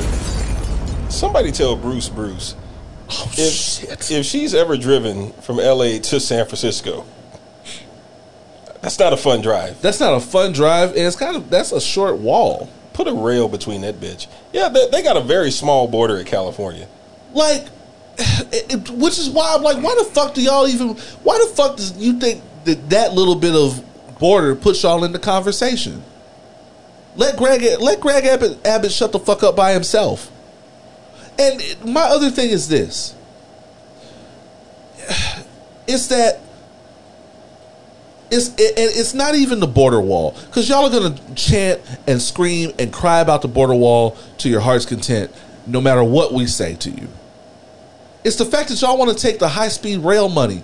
This this country used to be known for building ridiculous, awesome things that people came the world over to see because they didn't know that men could or and women, sorry, could build such things. Well, Niagara Falls, not Niagara Falls, what am I saying? The Hoover Dam. The Hoover Dam was one of the great innovations of the century at that time. but there's no more slavery, so now now that white people have to actually build shit themselves, oh, notice it don't get done. they, they don't have black people and Japanese people to fuck with now. You show motherfucking right about that. Speak on it. So You know, and now that we don't have those things, y'all are grasping at straws about a fucking wall. There's nothing amazing about a fucking wall. As a matter of fact, the last wall that anybody ever considered amazing, they tore it down in the 80s. Because they were sick of that shit. the Berlin Wall. The Berlin Wall. That's Yeah. correct. Uh, daily double for you. Um, and also, not only do we not innovate in these in these kind of projects anymore, we're actually behind the rest of the world. High speed light rail need, is what we need to bring this country together. Affordable transportation, and nobody's going to argue with affordable transportation now that outside is open and everything is more outside is just generally more expensive altogether, and that people paying these crack prices for fucking uh, plane tickets now. Nobody's like like we're supposed to be doing that bullet train from Houston to Dallas. Sure.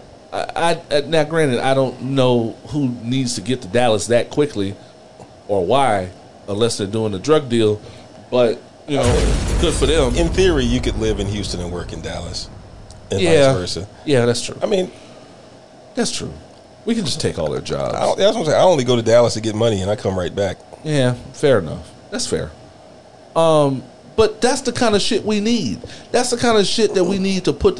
You know, when New York and the East Coast are ahead of everybody else in transportation, that's kind of it's awesome, but that's also kind of fucking sad because every time I look up, MTA is fixing some shit down there, and nobody knows why Yeah. and and the commute is delayed by an hour. And then they jacking the prices up out there. Yep. And that is the leading innovator in transportation in America. That's a goddamn shame. And they still have two fare areas. So then you want a dollar cab. Have I ever explained have I explained a dollar cab on this podcast? I don't think you have. a dollar cab uh, if you if you're old enough in in Houston or in the South, you'll remember they called it a jitney. But in two fare areas where you have to like get one fare to catch the bus to somewhere where you have to catch the train and pay another fare. Um, there are dollar cabs, which are kind of which are kind of this kind of civilian thing where somebody this is my experience with it. Shout out to the Braffs, uh, Remy and Dave. Uh, basically, you stand on the corner, and there is a, a van. They've progressed since then. There's a van that pulls up uh, with a large Jamaican man or a large West Indian man uh, blasting reggae Walk walk. um, with a with his his nationality of West Indian, the flag will be tied on the exhaust pipe, and you just get in. What do boy come out if you play? He, you open the door and get in, and he has a, he- because he's in the driver's seat. He has a large rope tied to the door, so he just pull that bitch shut because he doesn't have the little button that just closes it for you Jah Rastafari. and he takes you down, let's say Utica Avenue, um, uh, to like Utica and uh, Eastern Parkway, where you catch the train, I guess. Club. Um, across from that old Chase building with all the with all the cabbies who just sit on the corner and talk shit. And you hand him a couple of dollars because you just he just took you a, flu, a few blocks, and that's that. And that is the is New York the beacon of transportation in America. And this is what we have to catch up to. So yes, fa- so yes, light rail, light rail and high speed rail across cities and states might be a little necessary. I would love to go to I would love to go to New York, take a day, stop off in stop off in Boston to see my sis, and come back. Not Boston, Philly, Philly, Oh, and come back. It's hard to do that because trains are getting more expensive. They're always trying to find a way to put you on a train. oh yeah. And Caitlyn Jenner is worried about a fucking wall. It's always the southern wall. Y'all, y'all only ever worried about the Mexicans. Y'all only ever worried about the Mexicans. Y'all ain't never worried about the Canadians. Well, he's just trying to keep out the Jenner Kardashian dating pool. That's all it is. God damn. She. I'm sorry, I said he. She. she, she. Correct. Sorry. Correct. We don't want to misgender. Sorry. We don't want to misgender. Trans community doesn't deserve that. Um, having said that, But her face looks the same. Sorry. Caitlyn Jenner got to get the fuck up out of here. Nah, I- I mean, you know, there are some jokes we can make and some jokes we cannot. Because we do love and adore the trans community as well. Caitlyn Jenner got to get the fuck up out of here, though. Yeah. That is, I that is a spokesperson that, from my experience talking to these people, that the LGBT community did not ask for. She could have kept that shit um, to herself. Um, and the number one person who should shut the fuck up is Vice President Kamala Harris. Oh man. Man, I'm so man. Is you know what? Maybe it's my regular ass. It's always the it's always the fine ones that are a piece of shit. Always, every time. It's always the fine ones that got the most ridiculous, spineless shit to say. It's because y'all be giving them a pass. It's true. You're right. You're right. This this this in part describes my love life. Yeah. Um, so Kamala Harris made a speech in what Guatemala. Sure. Hell yeah! This is what makes it so ridiculous. Guatemala. She really told Guatemalan refugees if the shit pop off, don't come to the border. Do not come. Don't come to America. Do not come. If the shit pop off, stay where you are. Don't come to America. This is egregious. This is egregious and just tone deaf and the most ridiculous shit I've ever heard. Because imagine a country that destabilized your country, telling you not to come here when the shit, when the consequences from them destabilizing you blow up in everyone's face. America has spent quite a bit of CIA resources and time and money over some years destabilizing Guatemala. Yeah. Imagine, imagine me accidentally setting your house on fire, and then telling you, "Well, don't come to my Don't, house. don't come to mine. Don't come. You ain't staying here." You still got the match in your hand. Ah, I don't know what to tell you, bro. Now, don't use my water hose either. Just, No. mm-mm. This is the- and and this is this is textbook. I can't even I can't even say that she doesn't have PR people because this is honestly how America works. This is just how they fucking roll now. If the, we're gonna do whatever the fuck we want in your country, and when the shit pops off, don't come crying to us uh-uh. about some shit that we did. I have exes that are like this. Have exes that are exactly fucking like this. Suck another man's dick, and then when and then when I tell you to go fuck yourself, now it's my fault. Oh,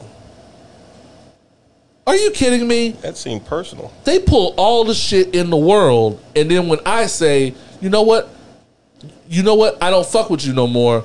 Now it's my fault, and you bringing up some shit that I met that I probably didn't even do. Hmm. Sounds like therapy. I'm just saying. Wow. I'm just saying. It's a lot of lack of accountability going on, and this has become. It, it, it's really sad that this has become the book on America. I can't even say become the book on America. This has been the book on America. This is who this is who we've been. This is who this you know this is not who we are. This is exactly who the fuck we are. And Kamala Harris somebody should have talked to her, really, honestly. No, I mean we've known this. I mean, going back to the election, we we knew this. We knew that uh, politics, in very many ways, is a two-headed monster, and we knew we knew what we were voting against. And we, that's true. You're right. You're right. So, And we knew that Kamala Harris is a flip flop. yeah, none of this is a surprise. One minute she believed that Joe Biden was a rapist, the next minute she didn't. We did it, Joe. Yeah, we did it. We did it. We did it. Yay. Um, like, and it's so funny because a few minutes ago, not too long ago on this podcast, we were definitely talking about Joe and how he needs to just shut the fuck up and let Kamala Harris do all the talking. Now I kind of feel like Kamala Harris needs to shut the fuck up and let Bernie Sanders do all the talking. Uh, know, you know they don't want that. They definitely don't want that. They don't want AOC talking either. AOC mad. AOC mad mad. Yeah, And she ought to be. Yeah. I didn't sign up for this shit. AOC mad. And not only that, this is something that the Democrats should be jumping on to make sure that look, this is not who this is not what the party represents. right. But no, they're too busy bagging on fucking Ilhan Omar. As usual. Man, it, it's it's messy out here. It's gonna get messier, and America is showing its true colors. This goes past. I'm not even. This goes past Democrat or Republican. America is really in the business. This is why I hate the what the Trump era brought along because the Trump era brought along a level of honesty. I don't want to say honesty because it's not just honesty. I read somewhere, I read like a meme that honesty without compassion is brutality. It's unfilteredness, Right. if that's Just for it just for the sake of it. Honesty without compassion is brutality. And that's what that is to tell those people to their fucking face in their country. I don't know how she made it to the fucking car. I, I like I don't know how she made it to the car. That should have been like Fyre Fest. Remember when fire when the Fyre Fest shit jumped off? Yeah. And they and everybody was just looking for somebody who could get them their money. yes, And niggas had to sneak off the island. The fact that Kamala Harris did not have to sneak off the off the island after telling Guatemalans to not come and save themselves from a country that we the American people destabilized. The they not do, they not Guatemalan hard enough. well, she also has the full force of the American military. Yeah, that's true too. Yeah. That's there's Yeah. that little thing. Yeah, when you looking at when you looking at the cast of Starship Troopers over there, you, you kind of nut up a little bit. Yeah, Uh, so yeah, Kam- Kamala Harris got to chill the fuck out, shut the fuck up. Um, that ran me hot. I'm so mad about that. That kind of blew my little drunken buzz. yeah. D. Randle, did we do a podcast? Yes, We did one. yes. We definitely did we, one. we toe that line sometimes. Yeah, we do. Um, thank you guys for sticking with us. Um, those of you that are still here. Um, we are 142 episodes in the can. Yes, sir. We could not have done that without y'all. We are we are getting very close. The anniversary episode's next weekend. Yes, it is. Oh shit! Oh, damn. Also Randle's birthday. Yeah. Um, the anniversary episode is next week. Um, I don't know what we're gonna do. I don't know. I'll think of something. Uh, it might just be business as usual, and we get drunker than usual. I don't know. I don't know. I may have something new for y'all. Okay, okay, I'm with it. Yeah. and we'll have new merch. Um, definitely take advantage of the merch. I think there's a sale that just started. Um, I'll get that information. It'll be on the social medias. You'll know it. Yep. I gave all my shout outs. I gave all my um D Randle any church announcements. Defund Greg Abbott. Defund Greg Abbott. Um maybe let the air out of his tires. Um until then, we're gonna be here. Y'all know what it is. The pandemic is not over. Y'all are just sick of it. That's fine. We'll still be here. We're still gonna be here for you. So you to get through this with you, so you're not getting through it alone. Um, stay safe. Watch out for the hip hop for the hip hop cops. Continue to wash your hands. Continue to wash your hands, wear your mask, and wash your fucking mask. wash your mask. Some of y'all motherfuckers, some of y'all masks turning brown. That's a problem. Get a new paper one or wash the old one. Wash the old cloth one. This is getting ridiculous. At least get one when you switch the filters out. It's getting crazy. Y'all just doing fashion. Y'all just y'all just wearing this shit for fashion now. But either way, we do have masks available. Yeah. I am the culture mask. Um, just saw shout to Kanji Sen, I believe, who had the uh, cover your nose, nose and, your, your and your mouth. Yeah. Um, we got we got quite a few masks available for you. Um, definitely rock those. Let people know you support the brand and that you too are the culture. Yep. Uh, until then, uh, until next week, this has been episode 142 Yep. of Opinions While Black. I have been Oz, I'm D Randle. and as always, forever imparting titties. Shut